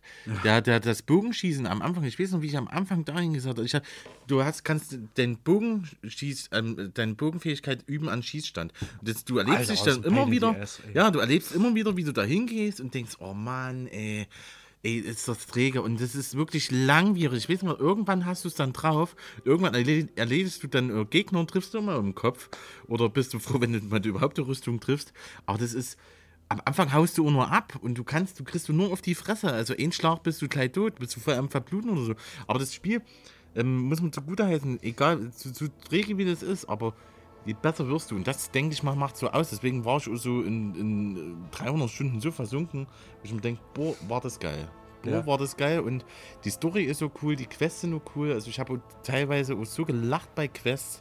So Tränen gelacht. Da gibt es so eine Quest, die ist meine Lieblingsquest ever, wo du als Heinrich in so ein Dorf reinkommst und musst mit so einem Pfarrer, da musst ein paar Fragen stellen zu irgendwelchen Dingen und der spricht halt die ganze Zeit voll in Rätseln, war halt voll der Säufer und der sagt, ey komm, ich kann dir erst mit dir reden, wenn du abends mir einen ausgibst, ne? Und dann gehst du halt dort in die Schenke rein im Dorf und besäufst dich dort zur Besinnungslosigkeit mit diesem Pfaffer, der die ganze Zeit von einem nüchternen Zustand nur von Gott labert und alles drum und dran und du lötest dir so die Birne weg, das ist voll der Saufexzess, der Pfarrer steht in der nächsten Szene, wo der dann anfängt, so eine Alte zu bumsen und legt halt voll los und voll in der Nacht geht er halt auf der Kirche hoch, hat's besoffen und läutet in der Nacht die Glocke, die ganze Dorfbewohner kommen raus, wissen gar nicht, wo in dem Pforte ist, Sebastian ist, und dann siehst du einfach nur, wie der Pfarrer einfach da so schmalbrig von der Kirche runterkotzt und dann ist Geiles, oder?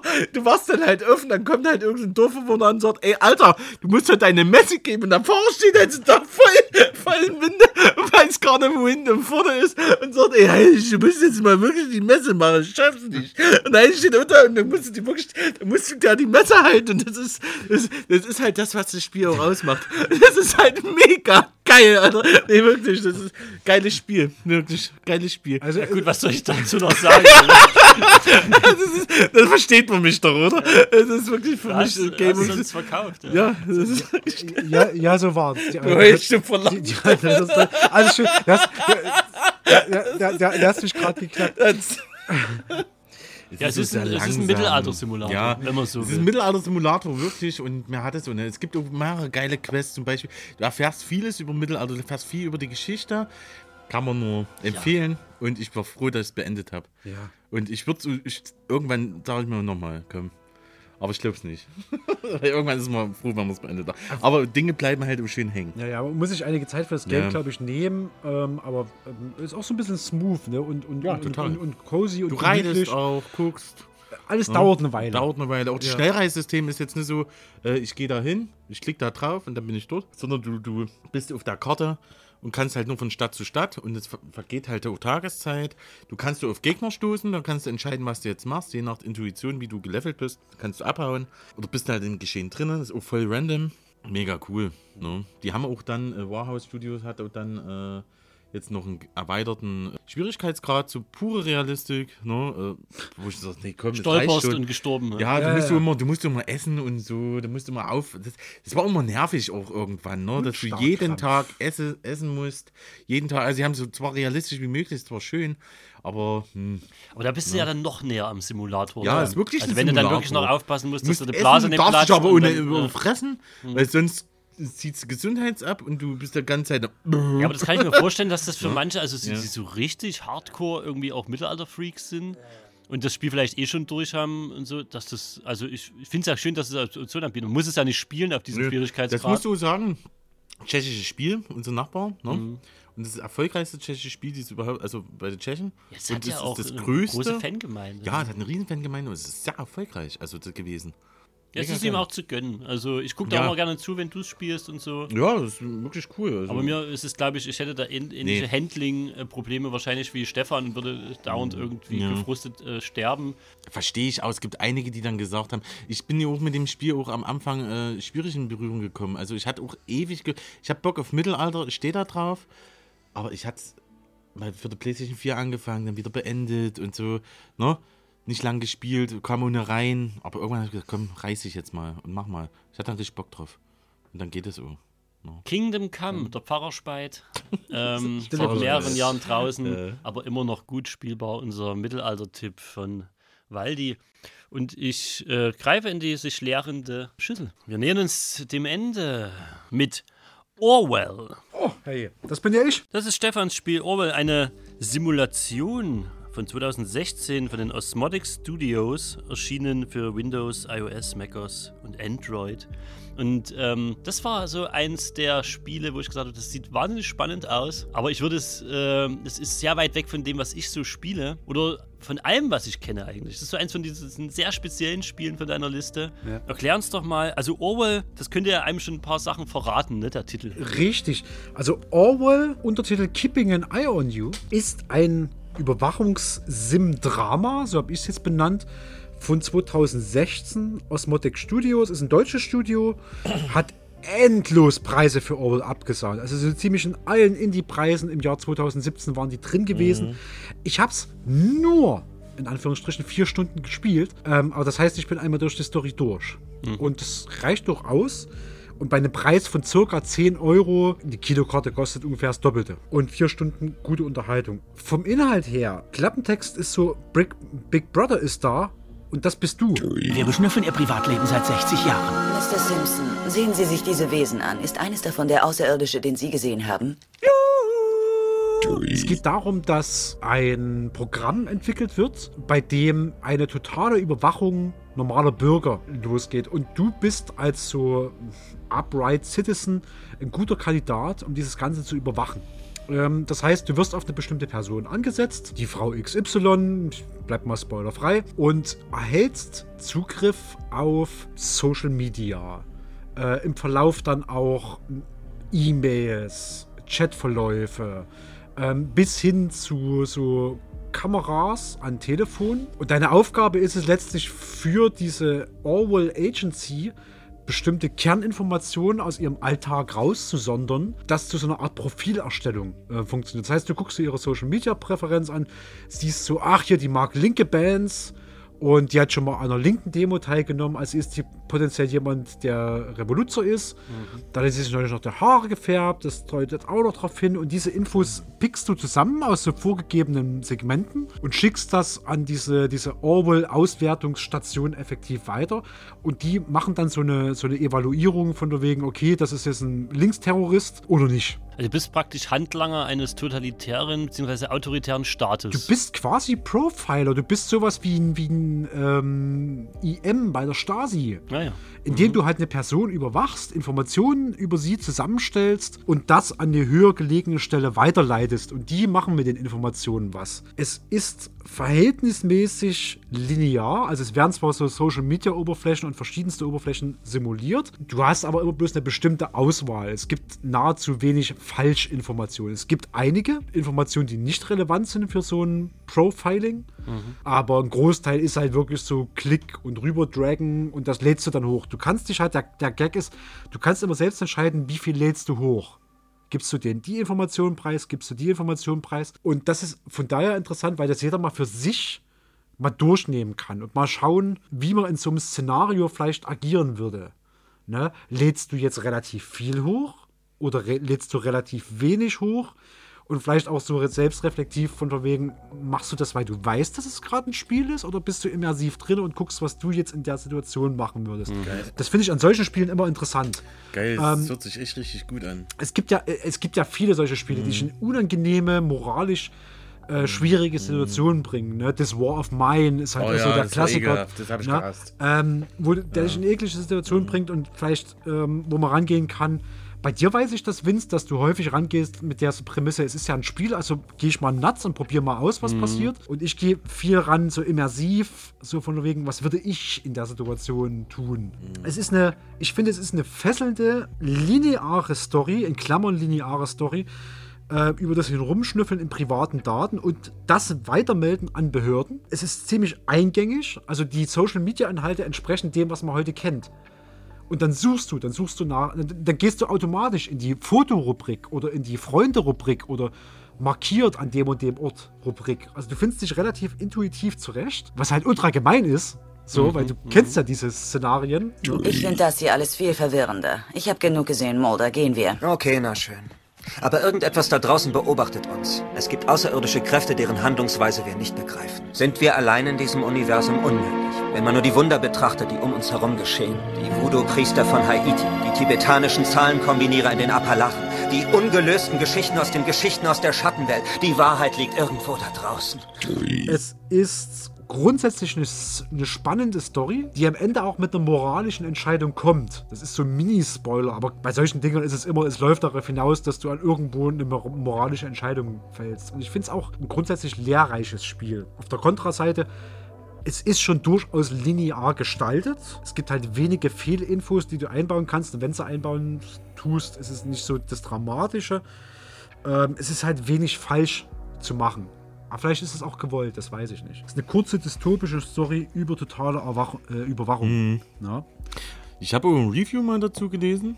Das hat das eigentlich gut beschrieben. Das gesagt, ich habe das Spiel reingelegt und konnte nicht mehr aufhören, habe es direkt durchgezockt. Ja, das Ding ist, du fühlst dich halt... Also, und es hatte einen so in den Bann gezogen, wo ich mir sage, boah, das macht gute Spiele aus. Aber so kurzweilige gute Spiele. Das Ding ist, also ich sag mal, wenn man das jetzt in 10 Jahren hören sollte, dann wird es schwierig. Ja. Aber wenn du jetzt diese Social-Media-Landschaft mit Facebook, mit Instagram, TikTok ist, glaube ich, in dem Game noch nicht so drin. Ja. Alles eine Frage der Zeit, bis es ein Game aufgreift. Aber die relativ aktuelle Social-Media-Landschaft greift das grundsätzlich ab. Deswegen findest du dich auch relativ intuitiv zurecht. Was es dir leichter macht, Informationen quasi so ein bisschen zu rauszustellen. Ja, weil du das selber und kennst, weiterzumelden. Ja. Und das ist so ein Ding, wo du... Im Endeffekt läuft ja auch so das moderne Stasi, weißt du? Ja, tatsächlich. Mit Algorithmus. Tatsächlich, so tatsächlich. Jetzt noch so. Die Grasen, man kann auch noch abgrasen. Ja. Ne? Wenn du jetzt neue Bewerber findest, guckst du erstmal in Google. Schau's mal, und dann, ach, Bomben findest du, cool, krass, was macht's denn? Ach, die geht gern auf Konzerte. Okay, da weißt du Bescheid, ne? Ja, manchmal finde ich es interessant. Es ist nicht wirklich angenehm, das zu spielen, weil man manchmal dasteht und so enthusiastisch dabei ist und Informationen sammelt und alles meldet. Und wir dann feststellen, Moment, ich habe jetzt ein bisschen das Fuck-Regime gearbeitet. Ja, okay. Aber diese Experience mal zu machen, finde ich 1000-mal wertvoller, als Kinder durchs 16. Museum zu schleifen. Ja. Und irgendein Opa erläutert dir, dass alles damals ganz sehr schlimm war. Eigentlich ist das ein gutes pädagogisches Spiel. Ja, ne, eben genau, das meine ich. Auf einem pädagogischen Level finde ich das ultra interessant. Ich finde solche Titel richtig cool. Ja. Mich hat jetzt Orwell auch total angefixt, weil ich dieses Social-Media-Ding auch überhaupt nicht mag. Und ich finde es so ganz furchtbar. Und ich finde diesen Algorithmus, der erstellt wird auch schon und das vermarktet wird und verwurstet wird und so ein explizites eigenes Profil generiert wird, finde ich gruselig. Das geht voll rein tatsächlich, ja. Und ich werde es mir auf jeden Fall mal angucken. Ich werde definitiv das durchzogen. Ja, wie gesagt, für 10 Euro machst du halt ultra wenig falsch. Ja. Und wenn du grundsätzlich bereit bist, dich quasi auch so ein bisschen unangenehm Themen zu stellen oder vielleicht auch eine tendenziell unangenehm Auseinandersetzung mit dir selbst, weil es zeigt dir ja vor, wie würdest du reagieren in so einer Situation. Ja, sowas finde ich so spannend. Ne? Und manchmal kommst du dir halt relativ scheiße vor, weil du vielleicht manchmal auch beispielsweise sehr, sehr willig Informationen gesammelt hast und das an scheiß Government oder so weitergegeben hast. Das ist so ein selbstreflektiver Titel. Ist immer ein bisschen ein Bummer, aber ich finde diese Titel von der Sache her grundsätzlich auch wichtig. Ich bin komplett TikTok-abhängig und liebe den Algorithmus. Ja. TikTok macht schon Spaß, kann ich mir schon vorstellen, wenn du auch nicht... Immer im Ernst bin ich mir auch drüber bewusst, ich finde solche Spiele wichtig. Ja, ich auch. Weil es gab lange so diesen Graben zwischen Edutainment oder diese Learning Games, wie auch immer man die genannt hat, die für Kinder konzipiert waren und dann halt irgendwie mit knuffigen Figuren einem Mathe beigebracht haben oder so. Und dann halt zwischen den oder Serious Games hat man die, glaube ich, auch genannt. Zwischen der reinen Unterhaltungssoftware. Aber genauso wie in der Musik wird viel zu oft vernachlässigt, dass es natürlich auch die Zwischentöne gibt. Und dass es halt eben auch unterhaltende Spiele geben kann, die einen trotzdem fordern. Und die trotzdem Wissen vermitteln, die trotzdem irgendwie ansprechend gemacht sind. Und ich denke, da zählt dieser Titel Orwell eben auch mit dazu. Weil Unterhaltung und Lernen muss ich eben nicht ausschließen. Ne? Ja, plus Unterhaltung muss ja auch nicht immer sein, ich gewinne nur. Ja, nee, Unterhaltung kann ja auch sein. Heißt doch nicht, dass du den Helden immer steuern musst. Ja. Für mich am ehesten, also ich beziehe solche Sachen eher über Dokus und Filme. Ja. Das muss ich im Spiel nicht unbedingt haben. Nichtsdestotrotz finde ich es spannend. Für mich am ehesten noch vergleichbar, was schwierige Entscheidungen angeht in Videospielen, sowas wie The Walking Dead.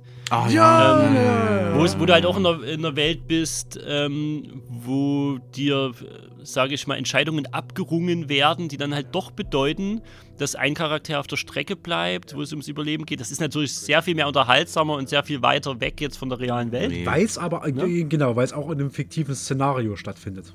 Genau. Also tut das auch, also tut Orwell auch, aber es ist halt näher dran als ein Walking Dead-Szenario. Halt näher dran. Aber ich bin da fest überzeugt, was du da meinst, dass du Entscheidungen triffst, die einen mitnehmen. No? Aber ich finde, dieser Lerneffekt da ein bisschen... pädagogisch hochgehoben ist ein wichtiges Ding, gerade bei Orwell. Ja, also solche Spiele sind wichtig und müssen existieren und sollten es auch. Und das ist uns unabhängig davon, ob das jetzt jemand unterhält oder nicht, sondern es kann auch einfach mal eine Erfahrung sein. Und wenn sowas 2, 3, 4 Stunden geht, dann ist das ein abendfüllendes Ding. Dann setze ich mich da nicht Tage hin, sondern das ist eine Erfahrung und bestenfalls denke ich da noch ein bisschen drauf rum. Ja. Genau. Sehr schön. Ein letztes Mal schiebe ich die Schüssel über den Tisch, denn wir haben noch 2 Spiele drin für Stefan und für Waldi. Und wir schauen mal, was als vorletztes gezogen wird. 50-50 Chance. Eins von dir, eins von mir. Nein, ich habe wirklich eins von dir, was ich mir auch mit auf die Wishlist gepackt habe, nämlich Marvel's Midnight Suns. Sehr schön.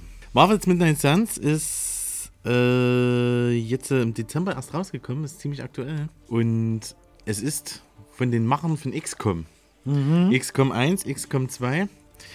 Und bedient sich halt komplett den Marvel Comics, jetzt nicht den Marvel Cinematic Universe, sondern orientiert sich halt wirklich an die Comics und legt halt so diese bittere Story rein.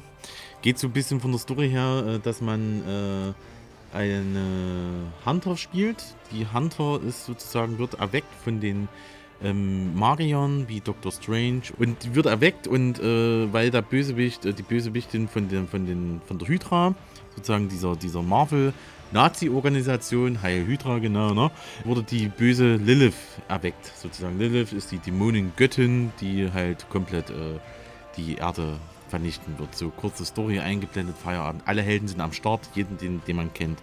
Von Captain America bis Iron Man. Wir haben so richtiges bis XCOM Blade, da komme ich gleich dazu, bis Blade, bis Schieß mich tot, ne?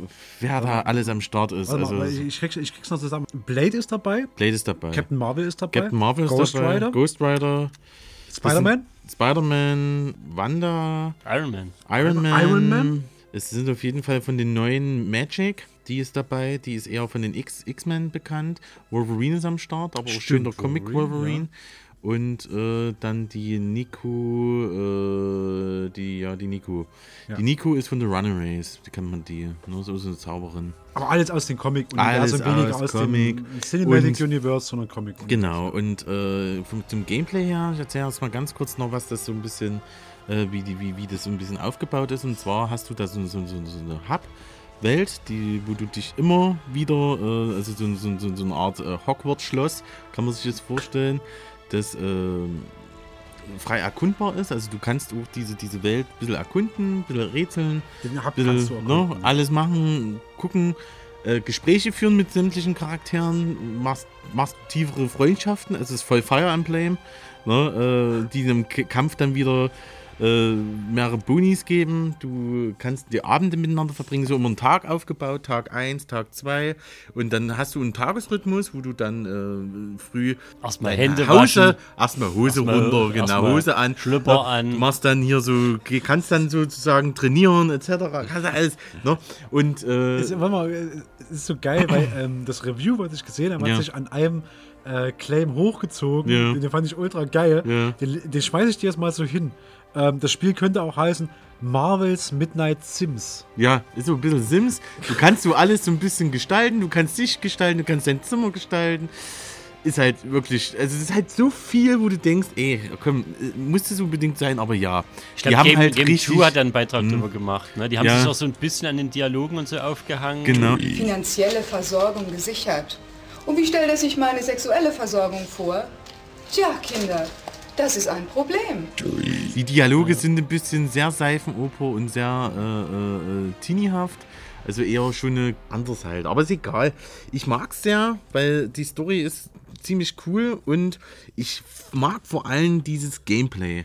Sorry, diese Rundentaktik. Die haben ein neues Kartensystem, wo du mit deinen Helden sozusagen so ein Deck aufbaust. Das ist ein Deck, RPG-Elemente, wo du die Karten per Zufall ziehst und dann musst du das taktisch in diesen Level sozusagen mit einbauen. Du musst gucken, wie du die Gegner am besten wegklopfst. Es hat so ein paar Aspekte. Also du hast so einen Deck-Building-Aspekt, wo du verschiedenste Attacken als Karten hast. Ja.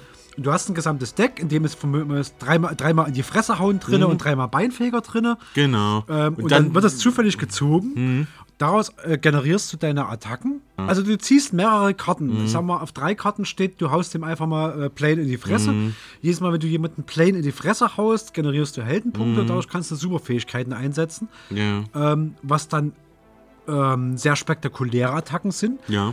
Und ich vergleiche es wirklich tatsächlich immer ein bisschen mit XCOM. Bei XCOM hast du zweimal Bewegen und eine Aktion. Und dort hast du ein bisschen Bewegen.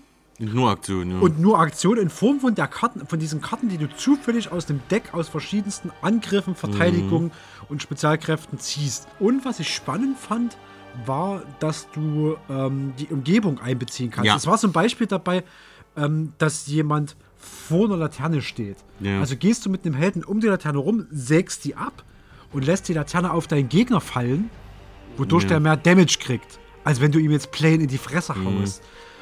Oder daneben steht ein Generator. Wenn du den da reinklopfst sozusagen, ist er dann betäubt. Oder du kannst du, wenn du deine Helden, dein Freundschaftslevel sozusagen aufgelevelt hast, kannst du den Gegner dann auch Richtung deines Kollegen deines Freundes kicken und der ballert den nochmal richtig um, dann gibt es nochmal extra Damage. Ja. Na, oder du nimmst einfach, okay, hier ist eine runde Kiste und dann knallst du den unter dagegen, gibt es ein bisschen Schaden. Nee, das ist mega interessant. Ach, jetzt sagst du, dass das Kisten gibt. Ja, ich war die ganze Zeit völlig desinteressiert. Ja, jetzt, aber mit Kisten? Dann spiele ich dieses Spiel.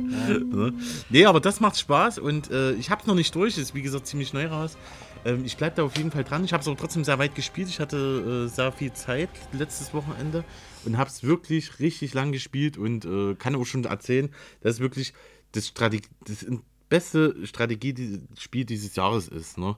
Weil das hat mich voll überrascht. Ich hätte es niemals gedacht. Ich habe immer gedacht, Marvel's Midnight Suns, okay, lassen wir mal. Aber die haben dich echt schön was einfallen lassen. Und das, mit diesem Kartensystem, was du da, du kannst die Karten verbessern, du kriegst immer neue Fähigkeiten, du kannst deine Helden da individuell sehen, was du manchmal in dem Menü rumspielst, wo du dich erwischst, wo du denkst, boah, Alter, ne? Und dann gehst du wieder zurück und baust deine Festung aus und erweiterst deine Fähigkeiten und so weiter. Macht übel Bock. Ich muss auch sagen, ich habe mich jetzt wirklich, ich habe das vorher null auf dem Schirm gehabt, ja. Weil es auch so generic halt einfach ist.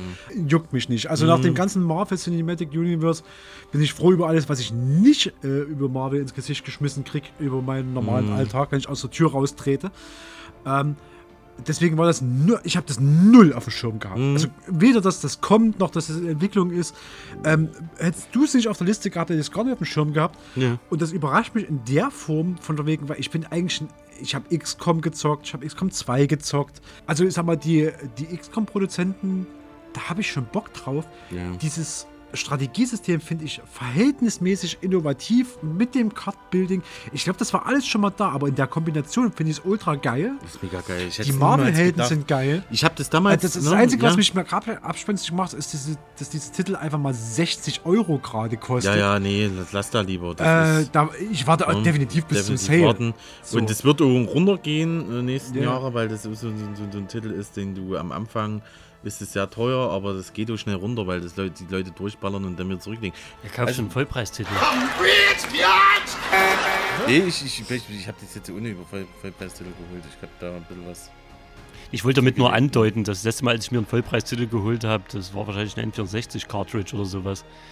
Ja. Und man sollte es nicht verwechseln, weil ich als jemand, der jetzt wenig Berührungspunkte auch mit Marvel oder Marvel-Spielen hat, weil es ist ja Anfang oder Mitte des Jahres auch noch ein reines Marvel-Deck-Game rausgekommen.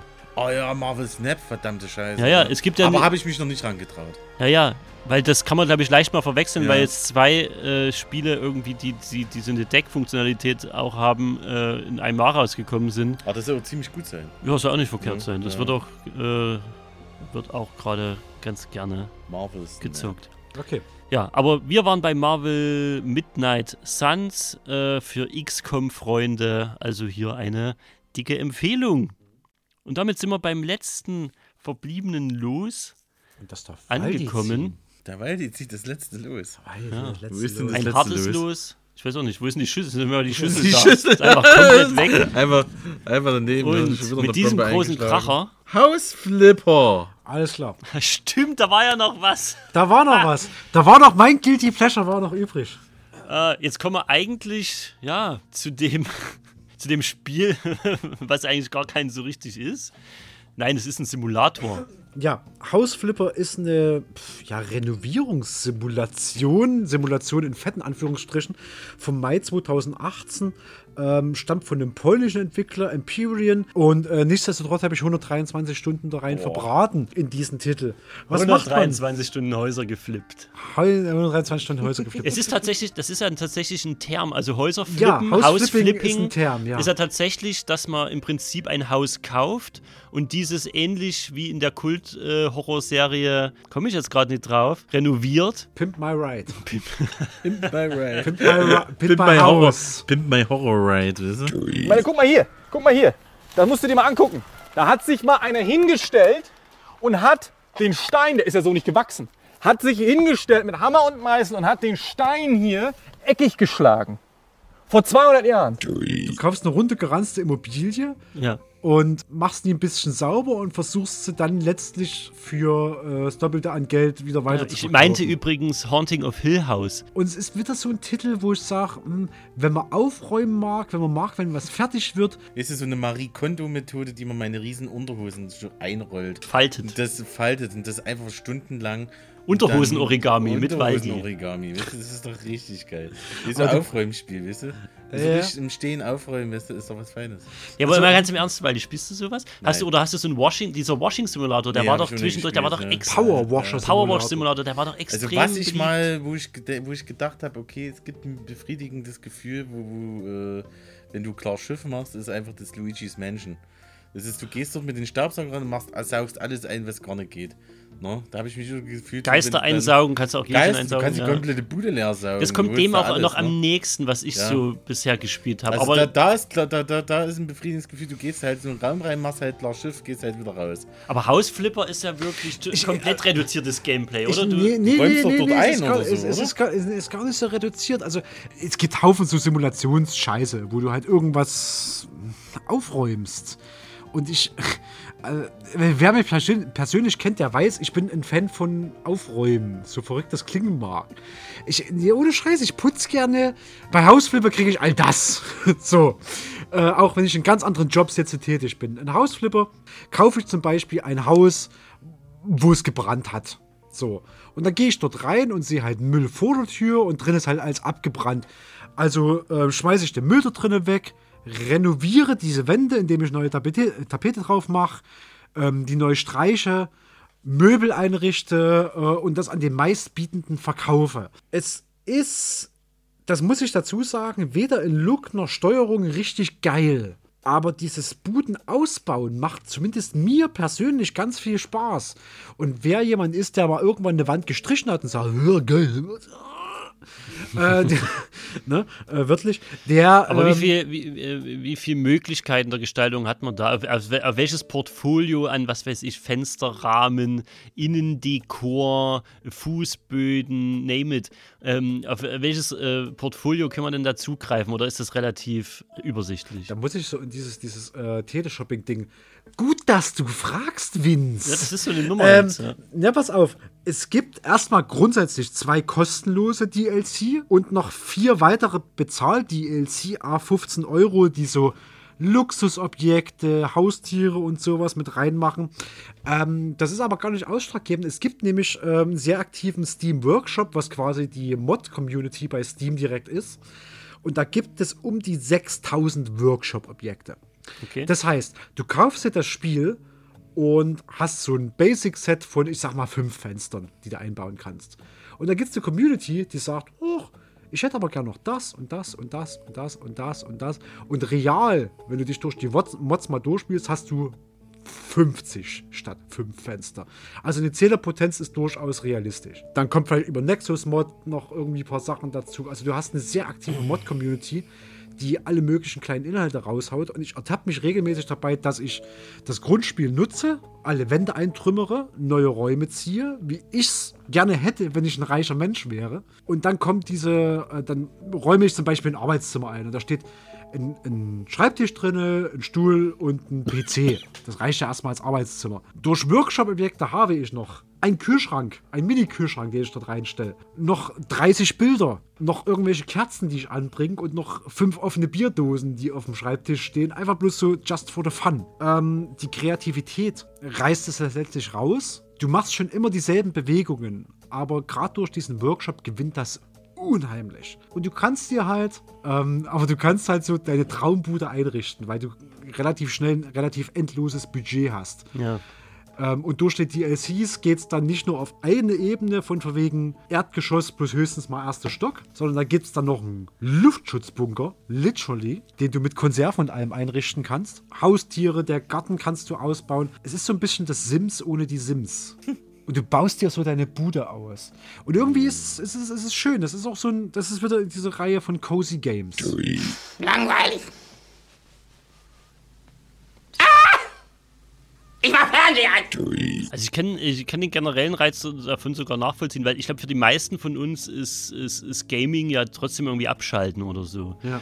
Und wie man das erreicht, das funktioniert, glaube ich, für jeden anders. Oh, kann natürlich Spiele jetzt, ne? Ja. Die dann so genau so ein Genre bedienen. Es gibt natürlich verschiedenste Genres, die das für einen sein können. Manch einer wird das vielleicht auch mit Jump'n'Runs machen können, weil er dann zum 500. Mal das eine spielt, was er sowieso schon irgendwie Muscle-Memory-mäßig wegzocken kann. Also einfach was uns gar nicht groß fordert. Oder eben Idle-Games, die ja, wo ich auch immer wieder erschrecke, wie beliebt die sind. Mhm. Also Spiele, die sich komplett selber spielen. Ja. Und deswegen bin ich dann noch eher fast bei dir. Bei mir waren es dann eher, glaube ich, vor allem als ich noch kleiner war, auch so Aufbaugeschichten, ob es SimCity war oder sowas, wo du auch versucht hast, möglichst symmetrisch, möglichst schön, Theme Park oder sowas, Theme Hospital. Ich nenne mal einen Vergleich, Sims. Oder einfach Sims. Es gibt immer 2 Philosophien von Sims-Spielen. Eine Philosophie ist, wirklich diese Figuren zu steuern. Ja. Und die andere Philosophie ist, mal Ruhrpott einzutippen, um 10.000 zu haben, die Bude einzurichten, bis das fertig ist, dann das Spiel zu starten und festzustellen, ich habe gar keinen Bock, dieses scheiß Sims zu steuern. Aber die Bude bauen hat mir Spaß gemacht. Ja, und für die Fraktion ist House Flipper. Genau. Das würde ich vielleicht auch einfach so stehen lassen. Hm? Es war mit Sicherheit eines der speziellsten Spiele heute zum Schluss, der Sonnenberg Immobiliensimulator, aka House Flipper. Also es ist ein sehr interessantes Genre. Tatsächlich, also wenn ich unstressiges spielen will, mache ich mir halt einen Point-and-Click an oder so. Mhm. Wenn ich wirklich sage, ich will keine Gegner oder sowas. Es hat seinen Reiz, aber ich habe die Zeit nicht dafür. Also wie bei allem, auch bei Minecraft oder so eine Session, ja, da sind 2-3 Stunden halt gar nichts. Ja, ich sag mal, so von der Zeit ist immer so ein Zeit- und Totschlagargument, aber das Ding ist, willst du das so wirklich? Das ist ja das Ding, aber Und du hast auch kaum Zeit, aber du ballerst dir das halt rein. Andererseits, jemand hat sich den Podcast bis hierher angehört. Ja, also, man meckert immer, dass man kaum Zeit hat, aber die spielen auch wenn man Zeit hat. Und dann hört man das hier, bis hierhin, bis zu diesem Punkt. Genau, und so du hast so 90 Stunden Persona gezockt mit kaum Zeit, weißt du, das ist so. Ja, da werden auch manche die Hände über den Kopf zusammenschlagen. Ja, Alter, geht's noch? Aber das ist, die Zeit nimmt man sich, das ist einfach so. Man hat, glaube ich, auch sehr schön gesehen. Wie Katalot sagt, Bücher liest man nicht, Bücher hat man. Ja. Jesus Christ. Schön, dass man das Zitat noch so am Ende haben. Einfach, ist gut jetzt. Das war dir wichtig, ne? Das war mir wichtig. Und lass mal mit dieser, Betrachtung dieser Spiele, ja, die vielleicht gegnerlos auskommen und die uns vielleicht auch einfach mal entspannen lassen, haben wir auch sehr schön gesehen, wie unterschiedlich Spielegeschmäcker auch sein können, also gerade an unseren Listen. Ja. Weil sich ganz wenig da überschnitten hat, wir aber gegenseitig auch uns wieder so Sachen zugeschachert haben. Probier mal da was Neues. Und man kann auch im höheren Gamer-Alter, in dem wir uns befinden, sage ich jetzt mal in Anführungszeichen, auch immer wieder neue Sachen entdecken. Und das ist auch schön, weil es ist eben nicht nur das, was in Nullerjahren irgendwie ständig bei RTL wie haben sie immer gesagt, die Killerspiele. Ja, das war jetzt dieser Term, den ich gesucht habe. Killerspiele. Diese Killerspiele. Bei uns war jetzt, also außer Serious Sam, war jetzt überhaupt kein klassischer Ego-Shooter dabei. Also, da könnte ich nicht, nee, hast recht. Ne? Und weil Spiele eben schon lange und auch früher eigentlich schon seit den 80ern eben nicht das bloß waren. Ne? Nee, es ist so, mittlerweile ist es so in der Mitte der Gesellschaft angekommen. Deswegen hoffe ich, liebe Hörer, alle, die bisher durchgehalten haben und die eine Freude empfunden haben, uns hier zuzuhören. Also ich weiß nicht, wie soll ich bin ganz schön fertig. Also schön, wir haben uns da wirklich ganz schön was zugemutet. Ja. Aber ich bin auch froh drum. Es ist ein schöner Abschluss des Spielejahres, auch so jetzt mal geistig für uns. Ja. Und wenn wir dem einen oder anderen noch irgendwie einen Tipp mit an die Hand geben konnten. Und bei der Spieleauswahl, also muss doch faktisch was dabei gewesen sein, dann freuen wir uns natürlich auch. Dabei. Und es ist gerade Sale einfach, wahrscheinlich auf ziemlich allen Plattformen. Ja, na klar, Junge! It's time to say goodbye, Günther. Sale ist immer irgendwo am Jahresende auf jeden Fall. Ja. Und deswegen, Leute, ja, guckt euch um, schickt auch uns eure Listen oder zumindest das ein oder andere Game, was euch vielleicht noch gefehlt hat und wo ihr sagt, ja, das hat mich auch beschäftigt. Wie immer ist Feedback natürlich auch erwünscht. www.kaffeesatz-chemnitz.de Unsere noch recht neue Internetpräsenz und da können Sie auch den Link zu Facebook klicken. Schauen Sie mal rein. Schönen Abend. Genau, wenn ihr auch solche Code-Stocherer seid wie wir, das war jetzt bloß für die, die wirklich alles gehört haben, die kleine Referenz. Und nee, wir verabschieden uns jetzt in die Nacht. Bleibt uns gewogen, schaltet gern wieder rein, teilt uns, liked uns. Und ja, bis bald, ihr Lieben. Macht's schön gut. Ciao. Tschüss. Tschüss.